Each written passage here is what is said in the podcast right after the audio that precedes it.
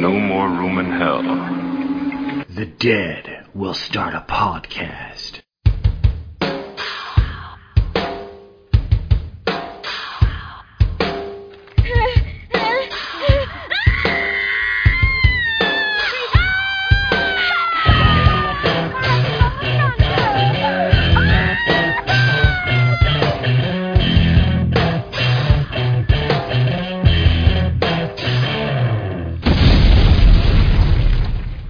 Everybody, and welcome to No More Room in Hell number 45. This is Mike. Joining me as always, it's Mr. Venom. What's up, Venom? How are you? Greetings and salutations, spring breakers. And yes, I know it's May, but as is the tradition on No More Room in Hell, we do everything late. So it's spring break in May, folks.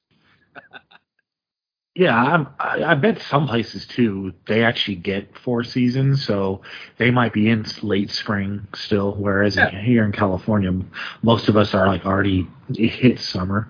Right, right. With spring break being traditionally March, at least for college students, you know, I, that's like the traditional spring break that, you know, when everybody goes to Florida or wherever, wherever the fuck they're going to go. Um, so, yeah, so I know we're very late, but that's okay because we're always late. So rock on.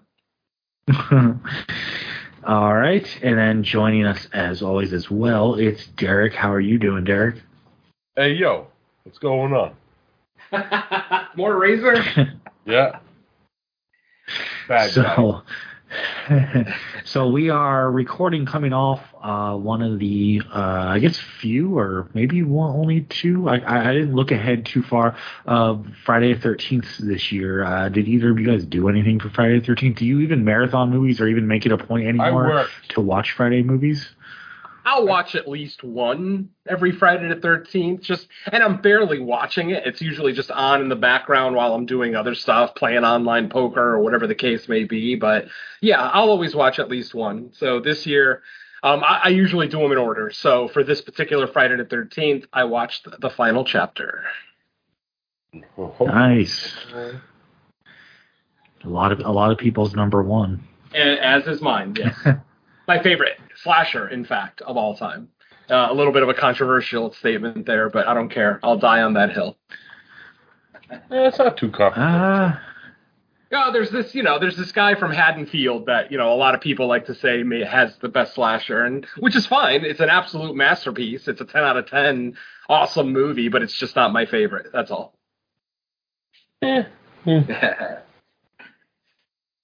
Yeah, I mean, I don't know. Yeah, when it comes to like slashers, it, it feels like it really comes down to like personal preference because uh, a lot of times when people are arguing over like the best one, it it feels like their arguments can be made interchangeably with like the slasher they're not arguing in favor for. That's valid, yeah. Um, but anyways, yeah, for me, I, I I had something on in the background. I think it was like whatever AMC does. It's like I've seen them all so many times. The uncut versions, the cut versions.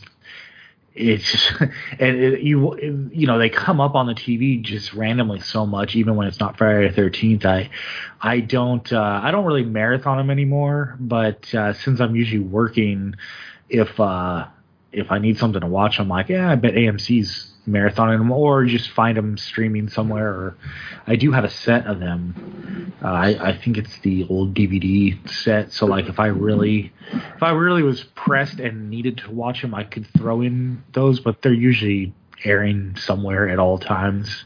They can be found pretty easily. So I think I had like, you know, the first handful of them going during the day, but kind of in half pay, half paying attention mode just because I was working.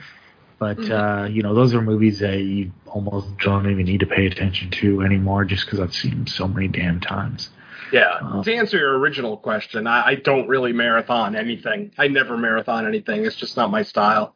I, I, I I'm a very restless soul. I can't sit around and watch movies for six hours, especially if it's the same type of movie.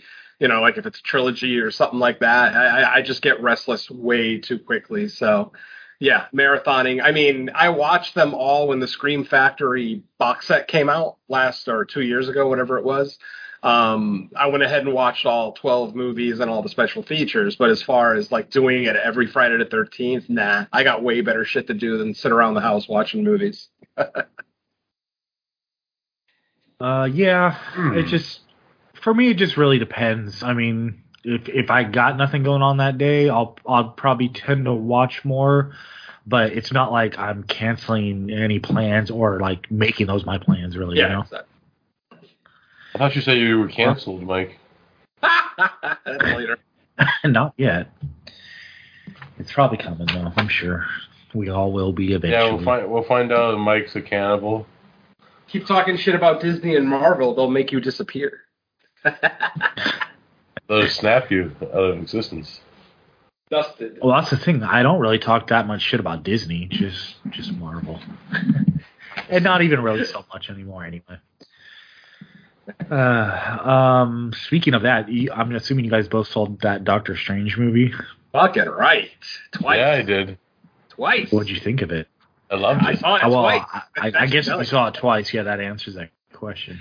Yeah, yeah. I mean, obviously, I don't want to talk too much about it because I think it's a movie. If you're a genre fan, you know our genre, and and a Marvel fan, there's absolutely no reason not to go see this movie. It is, Yeah. and it's a it's a theater experience, folks. Like if um, I saw it in 3D once, and holy shit, yeah, the 3D in this movie. It's not like Avatar greatness by any stretch, but you know, considering how the twists and turns in this movie and all the different realms and everything, and realities breaking down on themselves, the 3D really works for this movie. It might it might actually be disorienting for some people. Like if you get motion sickness easy, I'd probably say Yeah. avoid this one in 3D. But otherwise, yeah, I I love this movie. This was great. Yeah, Pizza Papa for life, yo. uh, yeah, you, Venom probably knows my favorite scene is when they play a certain piece of music. I think it was a lot of people's favorite scene. Just brought back so many childhood memories. Yeah, it really. I mean, yeah, my nipples got hard pretty much instantly. So does it does old- it feel like a Raimi directed movie? Oh, Oh, oh, yeah. it's Evil Dead 4. Oh yeah, dude, this is this guy has Raimi's DNA all over it, and I mean that in the grossest possible way. Oh yeah, this is a Raimi movie through and fucking through. You know, you. I mean, you could call this "Drag Me Through the Multiverse." Honestly, There's even some Nice. J horror shit in there too with the Scarlet Witch. that's right. That one. There's one stalking scene that I, I won't give any details on, but holy shit! Like a lot of people saw the trailer and they see like some of the big monsters in it, and then they hear that there's horror elements, so they assume that the monsters are going to be like the driving force of the horror in this, and it's Uh-huh. not. I mean, there is a scene with just a regular, a plain old superhero chasing after a couple of other people, and it is the most slasher fucking scene ever. And it's the score, the way it's shot, it's legit horror. So yeah, uh, I mean, I I don't want to talk too much more about it, but yeah, it, Yeah. it- you, you, you got to see it. If you're a fan of horror and a fan of Marvel, why haven't you seen it already? Well, just Sam Raimi, you know. it's- It's fucking Sam Raimi. and when Sam Raimi makes a movie, we know who's always in that movie. So, you know, you're getting an appearance by a certain special guy. So, fucking no reason not to see this if you're a Raimi fan. Yeah. That's awesome.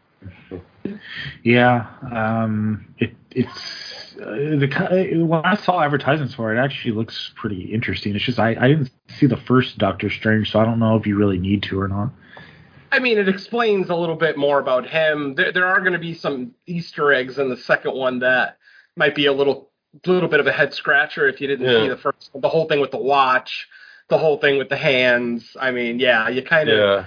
I, I, I can't honestly say, knowing what I know about Mike, I, I can't honestly say that you would definitely enjoy the first Doctor Strange. It might be a little bit of a drag for you, but the second one I know you would love. But I still can't recommend seeing it without seeing the first one. It, it, it's a weird, you know, catch Yeah.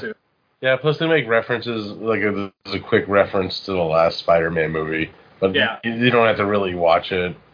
I mean, there's references to the What If series. I don't know Yeah. if anybody watched the Disney Plus I If actually- animated series. Yeah, I actually watched that leading that. up to this.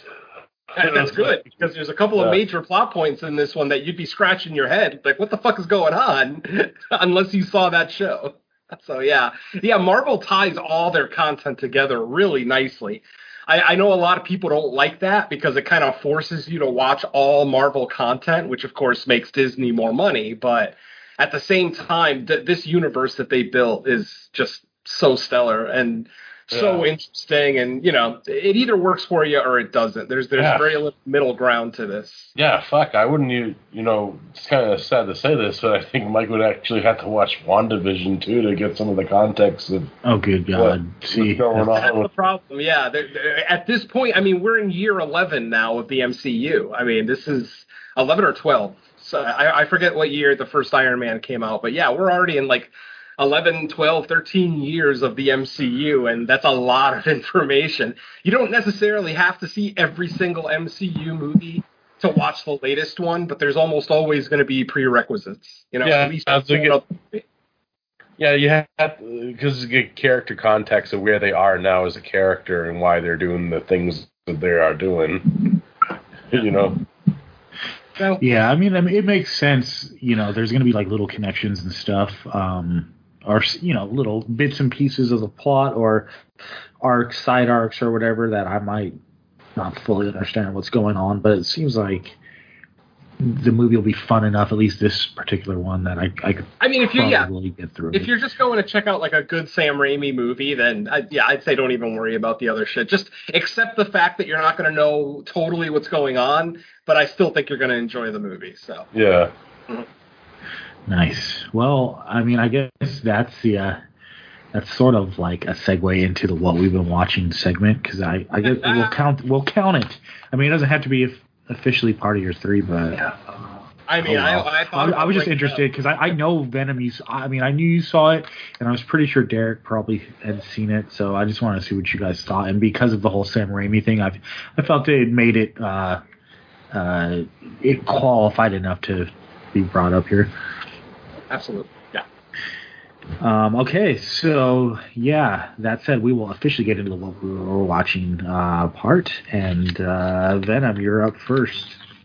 All right. Well, I'll try to keep it to the newer movies as much as possible, even though I did recently get to do a top 10 Spanish horror list, which, of course, is a subgenre that I absolutely adore. But let's start with the new stuff first. Um, this film is called Reed's Point. It is a very low budget Bigfoot movie. It is a Bigfoot horror film just released this past April uh, 2022. It is directed by Dale Fabrigar and uh, has a lot of people, a lot of unrecognizable names, except for Joe Estevez. Yes, Joe Estevez Yes. is still acting. And man, when you look at Joe Estevez's IMDb, that guy is goddamn busy. Like he must owe the mob money or something because he'll do any movie. And thank God, because I love Joe Estevez. I love, and in this movie especially, he plays the crazy Ralph character where he, you know, the, you're doomed, you're all gonna die, blah blah blah, which is so tailor made for old Joe Estevez that uh, it's really the only saving grace of the movie, unfortunately. Um, as I mentioned, it is a Bigfoot movie. Uh, it's a story of a girl who loses her family one night in a car accident. But right at the end, like just after the accident occurs, she kind of comes to and she thinks she sees Bigfoot dragging her family away. It is now years later, and she has come back to the Pine Barrens. Yes, the Pine Barrens of uh, New Jersey. So it is kind of a Jersey Devil story. Um, along with kind of a Bigfoot story. It's kind of, I mean, they mention the Jersey Devil multiple times in the film, but when you look at it, the thing kind of looks like a Bigfoot ripoff. So it's really a matter of how you look at the film. But ultimately, I can't really recommend this one. Uh, It's got decent creature design. I think that this creature looks really cool. Um, there's a cool little twist at the end that I'm, I'm usually not the biggest fan of swerves in horror films, but this one has one that actually kind of works for me because it's actually a swerve and a swerve, which, if that kind of makes sense, one of those uh, uh, double twists, if you will. But in this particular instance, it worked. Unfortunately, the movie is barely watchable. Um, bad dialogue, bad performances, bad cinematography, bad editing. Like I said, about the only quality in this film is watching Joe Estevez be insane and the creature design on the Jersey Devil slash Bigfoot. So, but yeah, um, at least it's short. It's an hour and 16 minutes. It's a quick watch. Um, it gets right to the action right away. You don't have to wait long. It's not a slow burn, but you know, not to say that that's a benefit for this particular film, but yeah, there it is. Reed's Point 2022 does not get a recommendation from me, but I've also seen a lot worse. So there you go. Yeah. I'm gonna assume neither of you guys have seen this one. No. No, and it's probably going to stay that way thanks to uh, your thoughts on it. I might Yeah, just yeah. watch it for Joe Estevez though. I, I like I said, I I I like Joe Estevez. I, I'm a big fan of his late '80s, early '90s, like sci-fi and action garbagey movies that he made, and it just kind of endeared him, almost like a Tom Atkins. Even though Tom Atkins actually did quality movies, I kind of put him on the same level. Where anytime I see Joe Estevez, it just makes me smile, no matter what he's doing. So yeah. If you're an Estevez fan, and unfortunately he's not in the movie much. I mean, he's the Crazy Ralph, so you know, you you only really get like maybe two major scenes with him in there, but you know, for whatever it's worth, if you're a fan, check it out. If not, you can go ahead and miss this one. Yeah. uh, John Carpenter just won Best Score for Halloween Kills on the Chainsaw Awards, if anyone cares. It's the best part of the movie. I mean, That's the only it is. good part of the movie. Yeah, uh, it was up against uh, In the Earth, which I don't Oh, I know. like that well. I, I do think that was a good score. I never saw the movie called Hurt. Did you guys? Nope. Is that, is that a Johnny Cash music video? It is that too. Um, all right, uh, Derek, uh, what do you got up first? I've been watching new movies, but it's been usually for fresh cuts. Oh, well, you know? yes, you've been a guest. Two, what, two weeks in a row? Yes, and I'll be there tomorrow, motherfucker. Nice. well, hopefully you get a finally get a movie that's worth talking about. Although Oh, the last one I enjoyed wasn't both too my bad, I don't think. Yeah. I enjoyed both of my movies so far. I'm just saying. Well, good. Mike, Some some Mike- people every time they show up to Fresh Cuts, they get a shitty one. So Sorry, Dan and Lacey. yeah. speaking of amazing movies, I watched the movie called Scorpius Gigantus. Uh, with a title like that, please tell me more. I'm intrigued. Oh, it's a, it's creature comforts material. Yeah. You know, it's a giant killer scorpion movie that were these scorpions were engineered and made by the U.S. military, and they get loose. So they send the military group in to, you know, put the situation at hold. And uh, of course, uh, pretty much this movie is Carnosaur 3 with scorpions. Awesome. And which makes sense because it's produced by Roger Corman. And uh, it stars uh, Venom's favorite actor, Jeff Fahey, as the head of, head of the army. Yeah, yeah, the Scorpions look pretty shitty in this. The CGI, it's like maybe like early, early sci-fi channel CGI, if that makes sense. Kind of like if you think like Dinocroc or any of like those other early 2000s Roger Corman movies. It's kind of like that. Uh huh. Yeah. Yeah. But they mix practicals in there too, which I, I kind of appreciate with early sci-fi channel. You know, like body rips and tears and blood. So you know, you get that to look forward to. It's a it's a you get that one substitute, but then you get the, some good gore in the middle of it too. So yeah, if you like giant scorpions, I'm actually on the giant scorpion kick recently.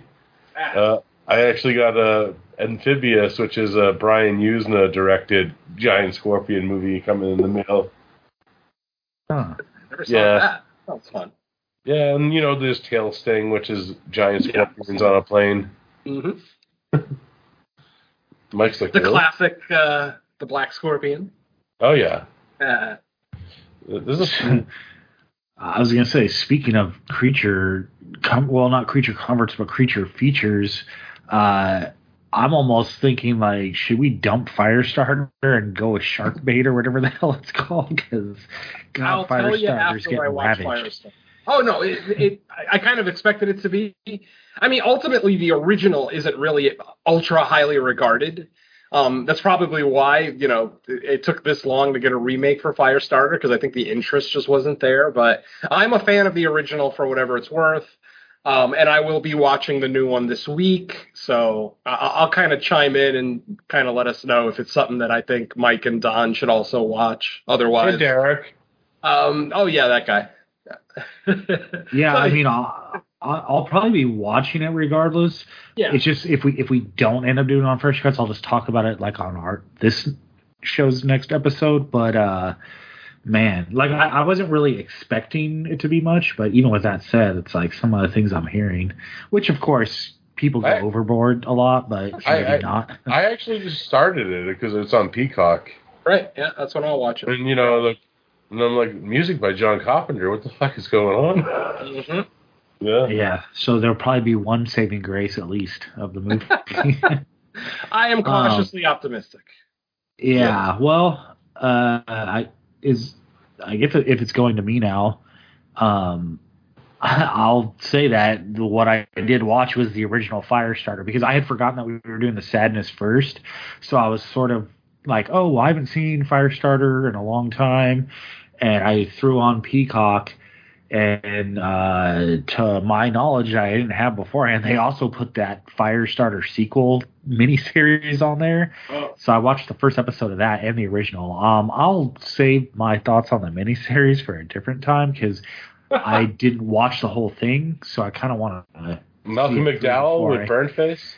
Yeah, Malcolm McDowell. I mean, he's always Malcolm McDowell, so not much to criticize on his part. But uh, the show itself, well, I'll talk about it when I finish it. But uh, as far as the original movie, yeah, Venom. I had heard too that the first one wasn't held up in that high regard. And I was like, well, I haven't seen it in a long time, so let's check it out.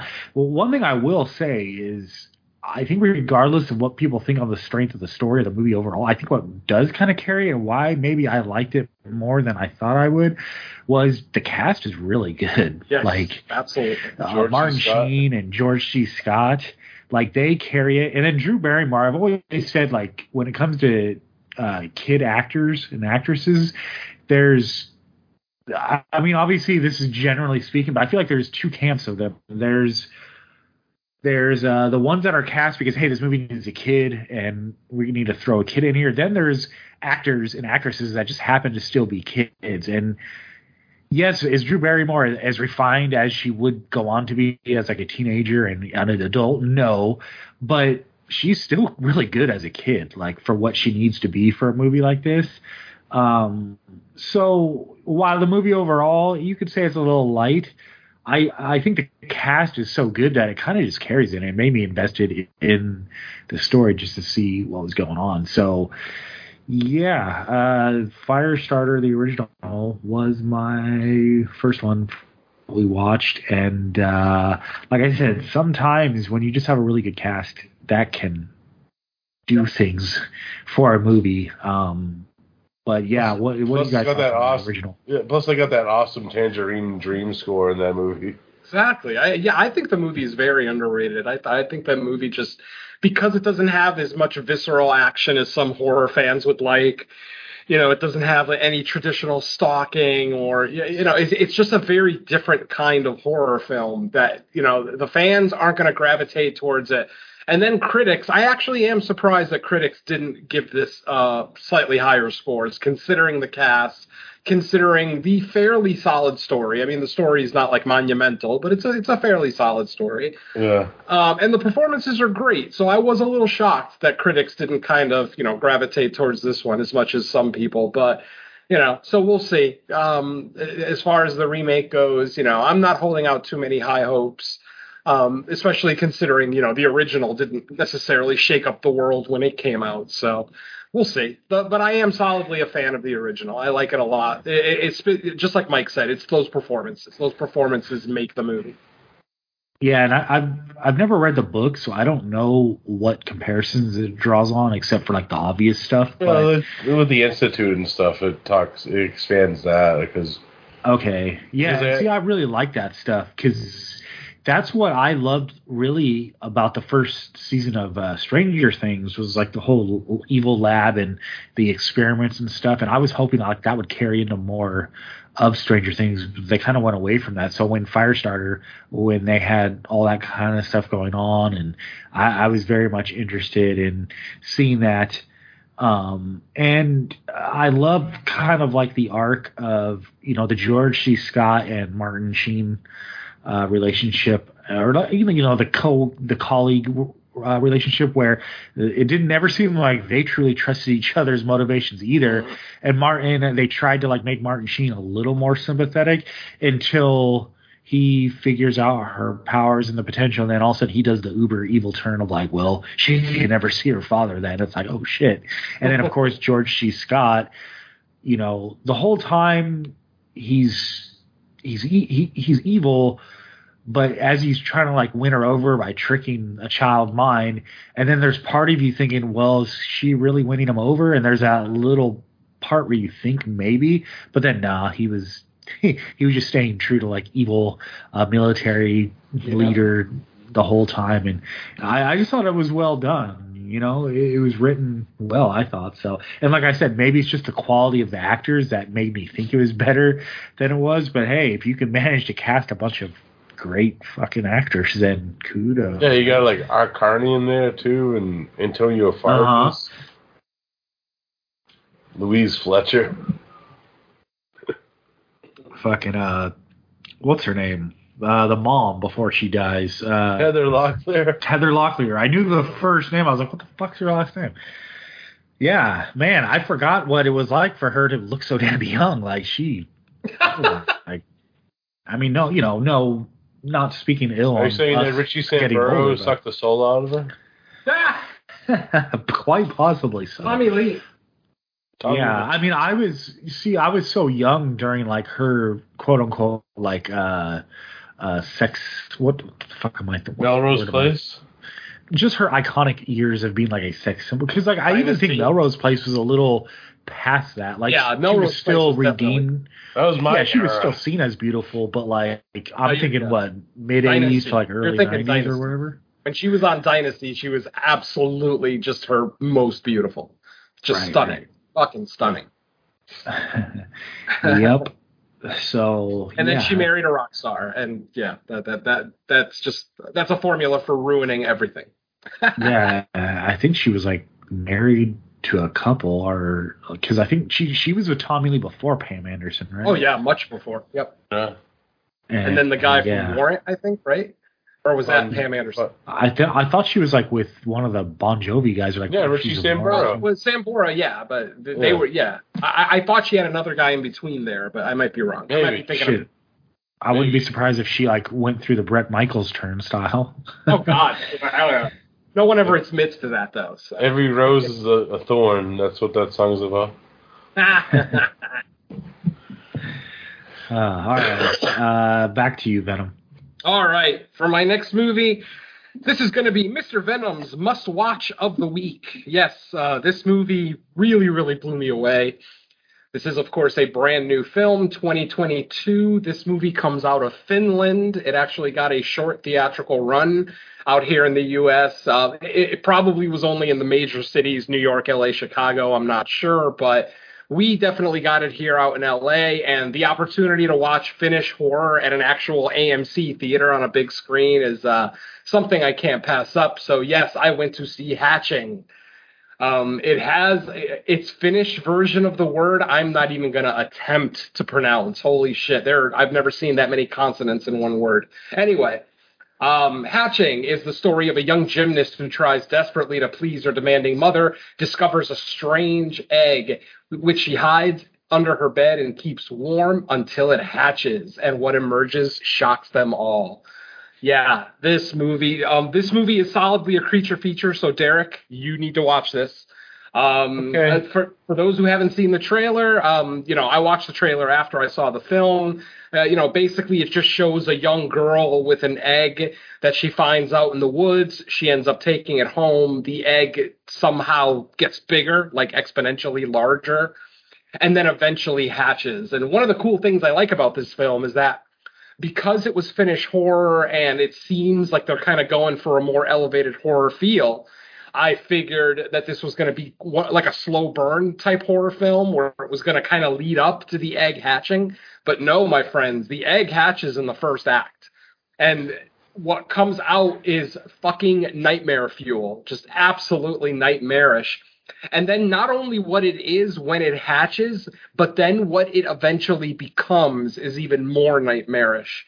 Maybe not so much um, visually, so much as psychologically. Um, this movie has a very distinct metaphor. I can't say what it is because it'll pretty much give away the entire story. But you know, once you kind of watch it, I-, I think most people, if you know anything about you know um, birds, aviaries, things like that, I think you'll kind of see the metaphor and kind of understand what they were going for, especially with the very final, powerful scene of this film. The, the very final scene is is one that will leave a lot of people with their jaw dropped um, when you kind of see what exactly is going on with this hatchling. So yeah. Uh, I can't really say much more than that, folks. Um, it's a great movie. It's an hour and 25 minutes long. It's a quick watch. It gets right to the action fairly quickly. Uh, I'm sure it'll hit VOD soon enough. I'm not sure if it actually has a VOD release planned yet or not. I mean, I'm sure it's got one planned. I just don't know if they've announced any dates or anything. I think but, the um, seventeenth. Oh, awesome. The the sooner the better because I think uh, a lot of people who are kind of like me who like drama in their horror, who like, you know, dramatic horror but with symbolism and subtext are really going to like this movie. This movie as of right now, this is my number 2 horror film of of 2022. And, you know, I wouldn't call it a perfect 10 out of 10, but it was pretty damn close. So yeah, uh, that that's hatching 2022 out of Finland. Uh, the movie is uh, in Finnish, so of course you have to deal with subtitles, American horror fans. So you know, prepare for that. But I, I if you know anything about me and the, the type of horror that's always like at the top of my lists at the end of the year, stuff like Saint Maud, Hereditary, The Lighthouse, things like that, you know that you, you kind of know what kind of movie you're getting with the hat with hatching. It's it's very cerebral, but there's still viscera in there, um, and a great creature, just an awesome creature design. So yeah, check out check out Hatching if you get a chance. Hopefully, I didn't talk it up too much, and people are going to get disappointed when they actually see it. But it really struck me as a powerful film with a powerful message when I saw it. So yeah, check it out. Mr. Venom's must watch of the week. Hatching. Yeah, yeah. I was I was looking forward to this one. I, I had heard about it. I think on uh, Necromander's Discord because she had got a, I think a review copy for Rue Morgue or something, and she mentioned it, and then and hadn't heard anything for a while, and then I heard about the premiere. And I was hoping I would get screenings up here, but unfortunately I couldn't. But then I had heard at least, you know, it, it's sometimes with the limited releases, you get a limited release and they say, oh, and a future VOD to be determined. But this one, uh, along with the premiere, they had already said, okay, but it's also getting VODs in May. So at least I knew, okay, if I don't get screenings, I have a target date that I can actually watch it. And uh, with that said, I think that's like coming up this week too. Uh, Derek, you said the 17th. Yeah, I think so. That's what I remember. I think I read that somewhere. Yeah, I mean, in that case, uh, yeah, it, it'll be this week that I can watch it. So um, I am looking forward to it. It seemed like a cool, interesting premise, and now it has Venom's seal of approval. So that's that's Yeah. good. yeah, yeah, for sure. And you know, like I actually saw the trailer for that movie in theaters, and I'm thinking, is it the Goggly Gloober? Do you remember that from wrestling? I- WWE? I, yeah, I vaguely, vaguely the remember that. gobbledygooker, yeah. yeah. I remember Yep. the Red Rooster. I remember that was the worst like surprise Survivor Series they say in like pay per view history because Yeah, yeah, the, the promos for that Survivor Series was like, oh, there's an egg and it's gonna hatch at the pay per view, and then it finally hatches and it was that, and people are like, what the hell is this? Like, that is not a good surprise. It's like when Mae Young gave birth to a hand. oh God. no. Oh man. Um. All right, uh, Derek, back to you. Well, I'll just keep the creature feature uh, goodness coming because I watched the movie called Caved In Prehistoric Terror, which is a early sci-fi channel movie from 2006. Uh, stars Christopher Atkins and in Colm Meaney. I was like, Hmm. Colm Meaney's in this movie. uh, yeah, this is a about a group of thieves that disguise themselves as extreme adventurers. I want to go down this abandoned mine to look for because there's supposedly like buried treasure hidden inside this mine, of course. So they hire Christopher Atkins to lead them down the mine disguised as you know extreme cavers. And uh, uh, yeah, Colm Meaney's one of the thugs. The main dude's kind of a bald headed motherfucker. but uh, yeah, they go down here, and all of a sudden they find out why no one's found this treasure. Because this place is guarded by gigantic prehistoric rhinoceros beetles that rip Oh, wow. and that rip and tear people apart. Like I said, you get a mixture of early CGI, but you get some practical puppetry in there too, and some great gore effects. I was kind of shocked how gory this movie was. Like people just getting split in fucking half, fucking guts just flying everywhere. I'm like, holy shit! You know, I kind of appreciate like these early sci-fi channels movies more than I should have watched them when they first aired. That makes sense because you know Uh-huh. they you know they you know CGI CGI, but I was like shocked at some of the practicals of this one. You know, I dug it.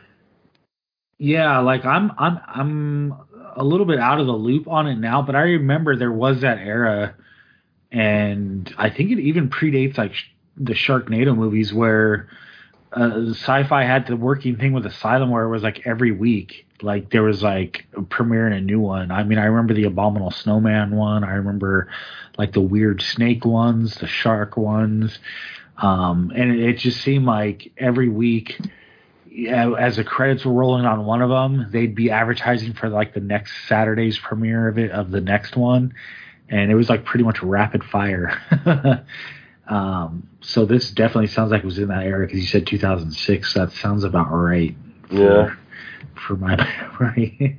Yeah, like when Anaconda three and shit were coming out, or even Anaconda Uh-huh. three has like that fucking great scene that I crack up to every time I watch it, where the snake just bites the guy's head off, and you just see his body just standing and the blood squirting out of his head. oh man, yeah. I mean, those there's definitely the niche fans for the Asylum movies, as we what talked about one a couple weeks ago on Fresh Cuts. Actually, Damn right. It was the Tubi one, right? Oh yeah, Titanic six six six. That's right. Oh. Um, okay. Um, okay, so for my next one, this was a random movie I kind of threw on uh, during work. Uh, this is pretty low budget. I, I might even dare to say micro budget. It, it could be considered that. That's called Children of Sin. Has it, have either of you heard of this? no. All right. I've heard the title. I- no, I have not seen. yeah, so I, I just kind of like randomly selected it. Uh, if I if I could uh, sum it up uh, in shortly, you, you guys remember that movie "But I'm a Cheerleader," the comedy Yeah. Yeah. like Natasha Lyonne and I think RuPaul was like one of the uh, counselors. Um, there, there, there's actually a lot of like You know a lot uh, about this movie. upcoming talent like for that era. Um, uh, so I, I would almost describe it instead if if you take that movie, but instead of a comedy, it's almost kind of a horror movie. Uh, you would find this because the setup's kind of similar in that uh, you know it starts with a girl who gets sent off by like her religious parents to like a I don't want to say re-education camp, but like how how to become a proper like a proper uh, dignified person camp, I guess. And you know, different people are sent there for different re- reasons. I believe in her case, it was because she was trying to be sexually active or, or something. I don't remember, Hmm. but um, kind of a you know whatever for whatever reason you're sent to that camp to like stop being a sinner, you awful sinners. And uh, I guess the twist, it's not really a twist, but uh, you know, you find out uh, the ones that aren't obedient and aren't going to pass camp, instead of uh, getting kicked out, you just kind of get murdered. So there's that. And I, I guess there, I'll, I'll save like the twist. I, I guess you would call it a twist at the end that uh, not I, I'm not really recommending the movie necessarily, but I guess because it's a 2022 and there's a chance people see it, that uh, I won't say what happens in the third act. Um, what uh, what I recommend is I don't know. I mean, if you if you're into like simple plot, low budget movies, sure. It, it- there's I've seen plenty worse. I guess I could kind of be okay with this one because the plot was sort of interesting. And when you start to relate it to other movies that you actually did like, and you start giving it the benefit of the doubt, so maybe I, I would like it more than other people. Um, it, it, I would say it it goes in somewhat familiar directions, but um, that could just be because of me and other movies similar that I've seen. But uh, you know, if you're not adverse to like real, real low budget, as long as you can follow along with the story, okay, it's somewhat interesting. You know, practical effects, not that they're like you know a plus, you know, quality, but still, uh, it's good enough. So, yeah, that's Children of Sin. Um, so back to you, Venom. All right. As I mentioned earlier, I recently uh, was able to put together a top 10 list of my favorite Spanish horror, uh, Spanish language horror films um, for another podcast that will be released later on. And I wanted to pull out a movie that did not make my top 10 since I didn't really get a chance to talk about it during that particular podcast. And I did watch it over the last couple of weeks. I figured I'd bring it up here because it is a movie that needs to be seen. This movie is a, as obviously, a Spanish horror, uh, a Spanish language horror film. Uh, the title of the movie is Los Ojos de Julia, and in English, that is Julia's Eyes. And this film is from 2010. It is um, kind of a supernatural, kind of a slasher type film. It's basically a woman named Julia. She's slowly going blind. She's losing her eyesight because of a degenerative disease that she has, that she also shares with her sister, who has also, um, well, who has already gone blind. Her sister has already gone completely blind. And actually, the movie opens with her sister committing suicide, the blind sister. So basically, Julia spends the majority of the movie just kind of trying to unravel the mystery of what happened to her sister and what potentially may be happening to her. That's pretty much all I really want to say about the plot because there's a couple of cool little plot twists here and there. Uh, the reason this movie, as much as I praise it and love this movie, the reason it doesn't make my top 10 Spanish language horror list is because of its ending. Um, I've always kind of had a problem with this ending. Not to say that it's not satisfying, it's just satisfying in a way that, hmm, how can I put this into words? you guys know how petty I am. You guys know how I like to see the antagonists get their comeuppance in these types of movies. Now, our antagonist does kind of get their comeuppance in this one, but it's just in a way that isn't ultra satisfying to someone like me. So I'm just going to leave it at that. It is a great movie. Don't let me deter you from watching it. It's a very good movie. Like I said, to me, it was a 10 out of 10 all the way until the ending, which just left me a little flat. That's all. It's not necessarily unsatisfying so much as I just felt like the ending could have been a little bit better. But yeah, that's Julia's Eyes. Um, have either of you guys uh, seen this one? Yeah, I've seen it. Yeah, I figured Derek had. What do you No, think? But it sounds interesting to me. Yeah, I like it. it. It mixes a lot of like a giallo horror shit that I like in it too. Like that scene she, where she goes to that bathhouse with all the blind ladies. I'm like, Oh yes. Oh, that's a crazy scene. Yeah, yeah, I'm like, this is out of a Fulci movie right now. Very much. Yeah. Yeah, yeah, yeah. I, I It's got enjoy it. It, it, it definitely has ele- elements as well. Like, throughout, there is the mystery of who the killer is. Blah blah blah. If there even is a killer per se. Yeah, I, yeah, I, I liked it a lot. Yeah, I enjoyed it for what it was. Derek probably knows why I have a little bit of problem with the ending. Yeah, yeah. But I mean, it's, it, it, and when I say little, I mean very little. Like it's not like I, I, it wouldn't deter me from ever watching this movie again. Not at all. It's a great movie. It's a great character arc for Julia. Um, I just wish the ending was a little bit more satisfying. That's all. But still incredibly watchable, and I highly recommend. Oh yeah. Yeah, I, I, so I want to watch it. sounds good to me. Yeah, check it out. Like It- it. Yeah. No, it's got yeah, it's got that supernatural, that that per- perceived supernatural element. It's got the mystery, you know. Yeah, there's definitely a mystery throughout the film. It is a little bit longer. It's almost two hours, but it doesn't feel it at all. Yeah, it's the So- same uh, lady who's in the orphanage too, who plays Julia and her sister. Yes, exactly. Uh, okay, Derek, how about you? Oh, I'm, s- I'm keeping. Speaking of uh, Firestarter, uh, I watched a movie called Poseidon Rex, which is from the director of Firestarter, Mark L. Lester, who also uh, let's let's look at his filmography because he's actually directed a lot of movies that I enjoyed. Like uh, he did, where is it? Oh, oh, okay, here we go. He did fucking Commando. Nice. He, he did Firestarter. He did Class of 1984. Wow. He, he did Class of 1999. He did Showdown in Little Tokyo. Hell yeah. And he did Pterodactyl with Coolio. Hmm. So Poseidon Rex. The worst part of this movie is the CG, and it's kind of a generic story. It kind of reminded me of the third Sharktopus movie in its story. And that, did you guys ever see that one? Uh, I don't know if I saw the third one. I Versus. Whale Wolf. Oh, then definitely no. Yeah, where it had like this like subplot of like this drug cartel that's chasing after the main dude because the, he owes them money, and he goes like d- deep sea diving to try to find like this missing treasure ship, but he awakens this prehistoric type of animal known as Poseidon Rex because it's kind of like a T Rex but it's aquatic.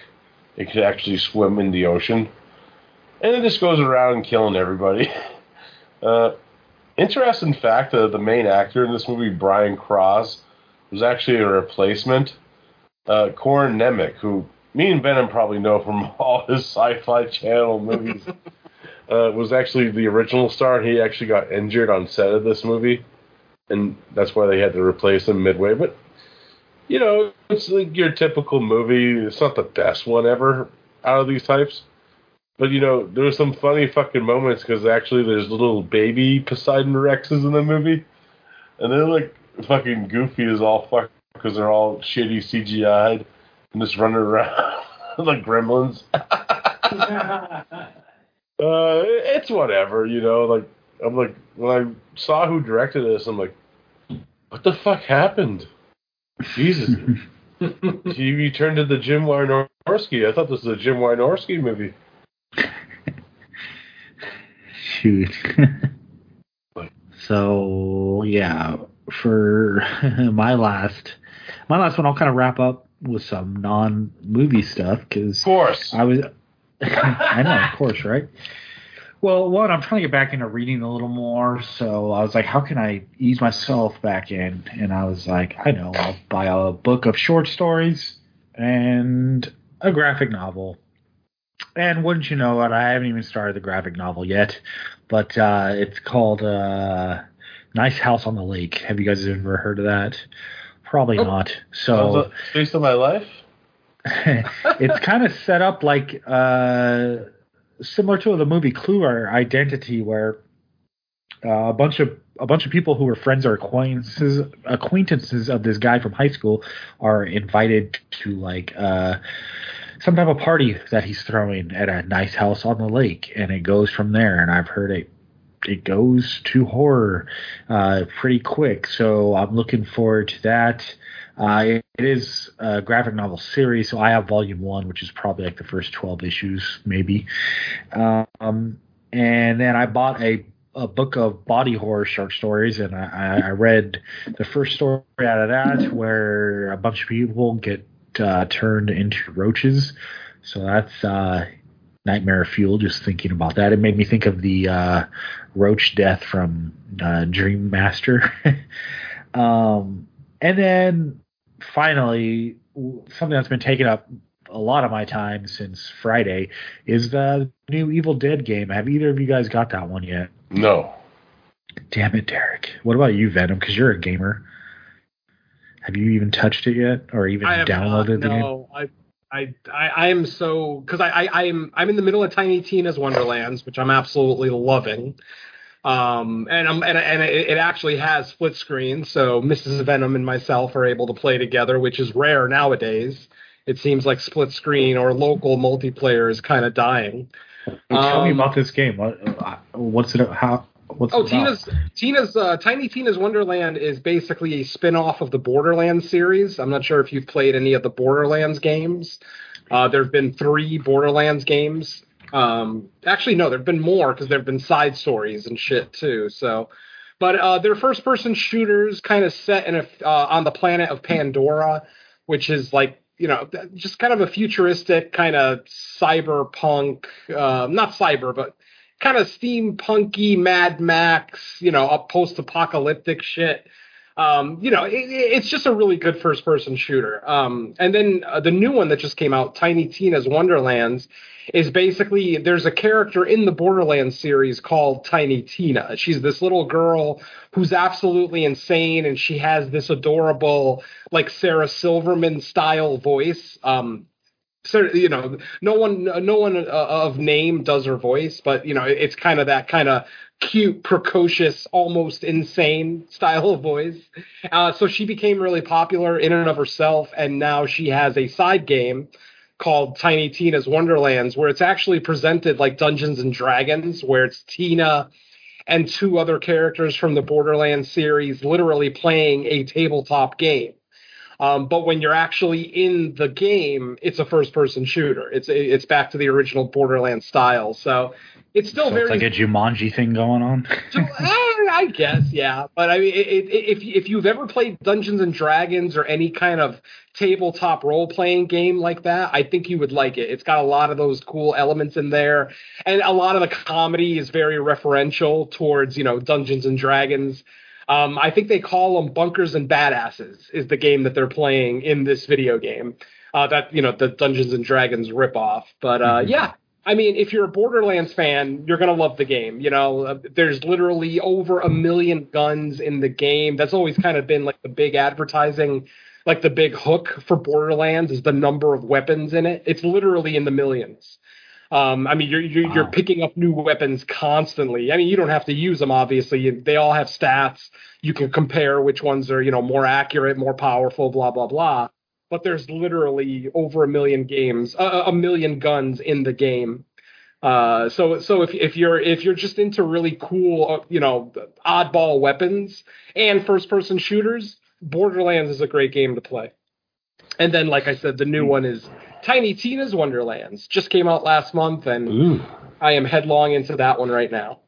Yeah. nice. And then I've got, and then I'm I'm probably not going to get to Evil Dead probably till like next year sometime because then I got the Lego Skywalker saga waiting for me. Somebody got it for me for my birthday. It's still wrapped in plastic. That's nine whole games in one, so Yeah. that's that's gonna keep me busy for a while. I ordered that also- as well. Um, what's that? I'm sorry. I ordered it as well, the Skywalker stuff. Yeah. I mean, for that, I mean, you know, for for regular price, you're getting the equivalent of nine games. That's pretty cool. Um, but um, and then after that, I've still got uh, what do I still have here? I, I, there's another game that I still have wrapped in plastic that I haven't even opened yet. So yeah, Evil Dead is going to be a little bit lower on the queue. Plus, from what I see, a- and I could be wrong, but from what I've seen of Evil Dead, it looks a lot like the Friday the 13th game, at least in mechanics. And if that's the case, eh, I'm in no major hurry to play it. I, I liked Friday the 13th. Don't get me wrong. It's just that that whole you know four on one competitive thing. Just it gets old to me pretty quick. It's Yeah. uh I'll I'll definitely say it's similar, but to me it's it's a better day one game than Friday the thirteenth was. Um here so I I played Friday the thirteenth some, enjoyed it for what it was. Mo- these types of games I much prefer to play with like a squad of people I know. Exactly. Or at least I I can I can indirectly know them. Like they don't have to be like my, my good real life friends, but just at least people that I know we're gonna like hop on as a squad and like actually try to do missions like together is with some type of strategy because I, I just can't stand when it's like four people and they just kind of run off and do their own thing and then especially when it's like you know one person probably plays 24 7 knows exactly what they're doing and the rest of the three they're not really learning anything because he's off figuring things out on his own it's like i didn't i don't feel like i've become any better of a player from this session you know Mhm. um uh but the, the, thing, the thing about evil the evil dead game which really has been taking more of my time is they did throw some solo offline missions on there, and I think it, it's randomized because the the movie goes through Evil Dead One, Two, and Army of Darkness. I I'm not sure if the remake has any part of it like now or if it ever I'm not, I'm not absolutely sure but the, I know the missions the solo missions aren't in, like chronological order because I'm on the I'm still working on the first one and it's basically the it looks like they take you know little scenarios from the movie and make missions out of it so Mhm. the first one which I'm on is you have to uh, find uh, Linda's head dig it up and then the end of the, the the last part of the mission, which I keep getting stuck on, is you have to take her severed head to the woodshed, which I'm assuming you're gonna like, you know, chainsaw the.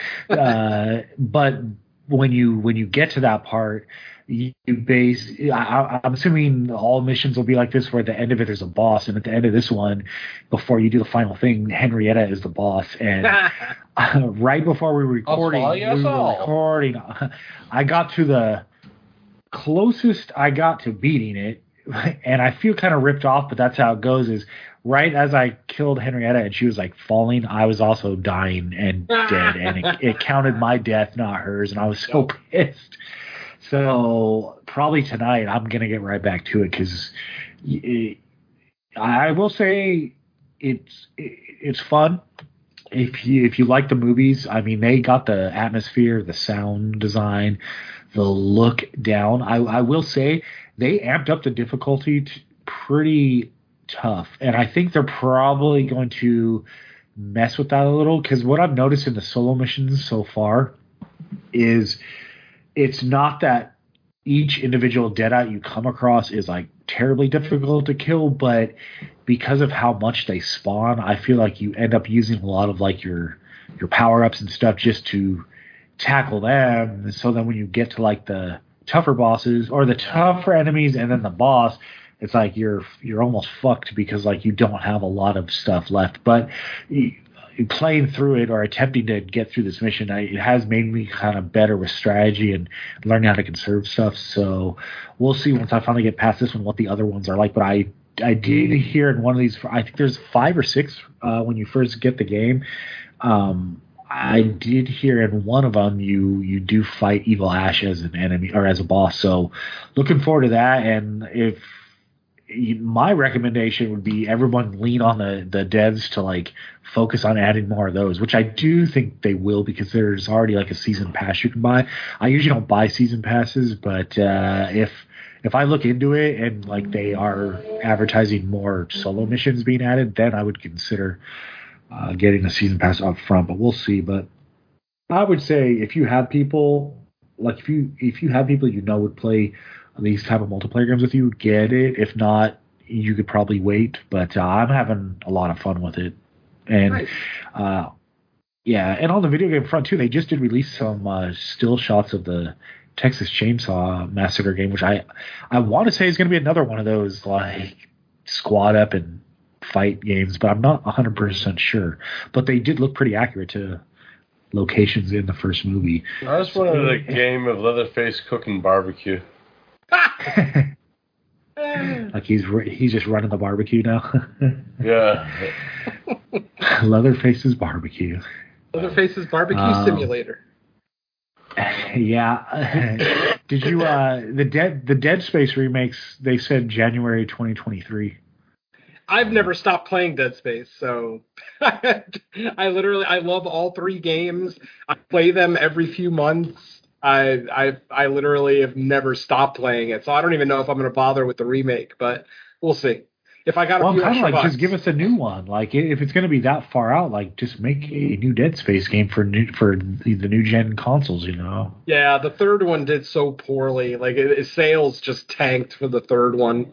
Was it not Um, good? It was it was still good. It just wasn't nearly as good as the first two. The first two were absolute classics, but the third one, because the third one, there's like a lot of outside stuff, and it's like a snowy environment, so it's like in the middle of a snowstorm. It just doesn't really feel like a Dead Space game because you're not inside of a spaceship the whole time, you know. Um, so they tried to add some new stuff to it. They they upgraded the crafting, but they made it to the point where like half the game now is just um, grinding to try to get stuff that you can craft with materials. And Uh-huh. it just got it, I don't know. Like I finished it, but I only finished it by powering through all the crafting because I hated it. I'm I'm not the biggest fan of crafting in video games. I'm not really an RPG player. Um, not to say that Dead Space was ever an RPG, but they definitely added RPG elements to the third one. So, so yeah, I, I don't see Yeah. it, I don't see a fourth one ever coming out unless unless they rehaul the entire thing, um, and get like a whole new like you know uh, creative team on it. Then maybe, but I don't know. I, I just don't know that there's a market for a, a Dead Space four right now. Mm. Yeah, it's always kind of been a peeve with crafting in video games for me. Is like I'm not opposed to crafting itself, but I wish, and it, it could just be the technical, uh, you know, technical limitations on how smart the AI can be about it. But I always hated the fact that it's like you, it's it's not just a matter of pick up items and make any type of damn weapon you want. It's like no, there's like actual crafting, like. uh like uh uh what the hell word am I thinking? Almost like directions or like a pre-selected like oh you can make this type of weapon and you got to go Yeah. find the specific things. It's like no I I want a game where like oh I picked up a bat I picked up nails you can just make a nail bat or something like that you know like make it Yeah, that uh, uh, free what call form. it? What, what was that zombie game? God damn it, I can't think of it now. Um, Dead, New the first one was in a mall. Dead Rising. Dead Rising. Thank you. Dead you. Rising okay That's the game. I- i- If you're into that kind of crafting where you can just grab one or two things and put them together randomly, Dead Rising is the series for you. And Dead Rising 3 was my always my favorite. I love Dead Rising 3. It, it, I mean, it's kind of an old game now, so I'm not sure how much, you know, how compelling it would be to to a newer gamer, but I, I loved it. That it's and plus, I mean, it, it's zombies for fuck's sake. So I, I'm, I'm yeah actually and you, shocked. and you could Like, have you not played those games at all? The Dead Rising. I Rising. played the first one way back in there because that's like you start as like some type of heli- you're in like a helicopter, right? In the first one, then Yeah, you you're land on the wall or something like that. Exactly. Yeah. Yeah, yeah. Dropped off at the mall to investigate what's going on with the virus. Blah blah blah. Yeah. Yeah, it's Yeah. the greatest movie you ever made. well, I don't know about that. yeah, and I mean, I, I could see like they could still put um uh you know templates in there for like super weapons or whatever, like Yeah. and say, oh, it, if you if you follow the template, it'll make the weapon like that much better. But I'm like, I still want the ability where like, oh, you got tape, you got barbed wire, you got a bat. Okay, you can make whatever the hell you want with these three items. Um, it'd Yeah. just be cool. Yeah. But I guess that's our video game segment for this episode. Hell, and all I learned from it is that we're going to mention Jumanji later too. Yep. In the jungle you must stay oh until no. you what? Roll a five or eight or something. Is that what it says? Yeah. uh, all right. Well, I guess we can go on to news now. Um, one bit of news I did have was Freddy's Nightmares is now on Tubi. Did uh, did it go on a different streaming service a little bit ago? Was it uh, Screambox. Screambox or whatever? Yeah. Yeah, so I don't know if like they had a short term license or it just has an additional home on Tubi now. But I have heard that they're somewhat I don't know if they're HD, but they are like better than probably like the original VHS rips that Oh, were by far, yeah. around. I haven't checked it out yet just because I haven't had a reason to. Um, but since I do do Burning for Springwood, it is a nice thing to now have like a safe home with somewhat better looking copies, I guess, like a go to place. Yeah.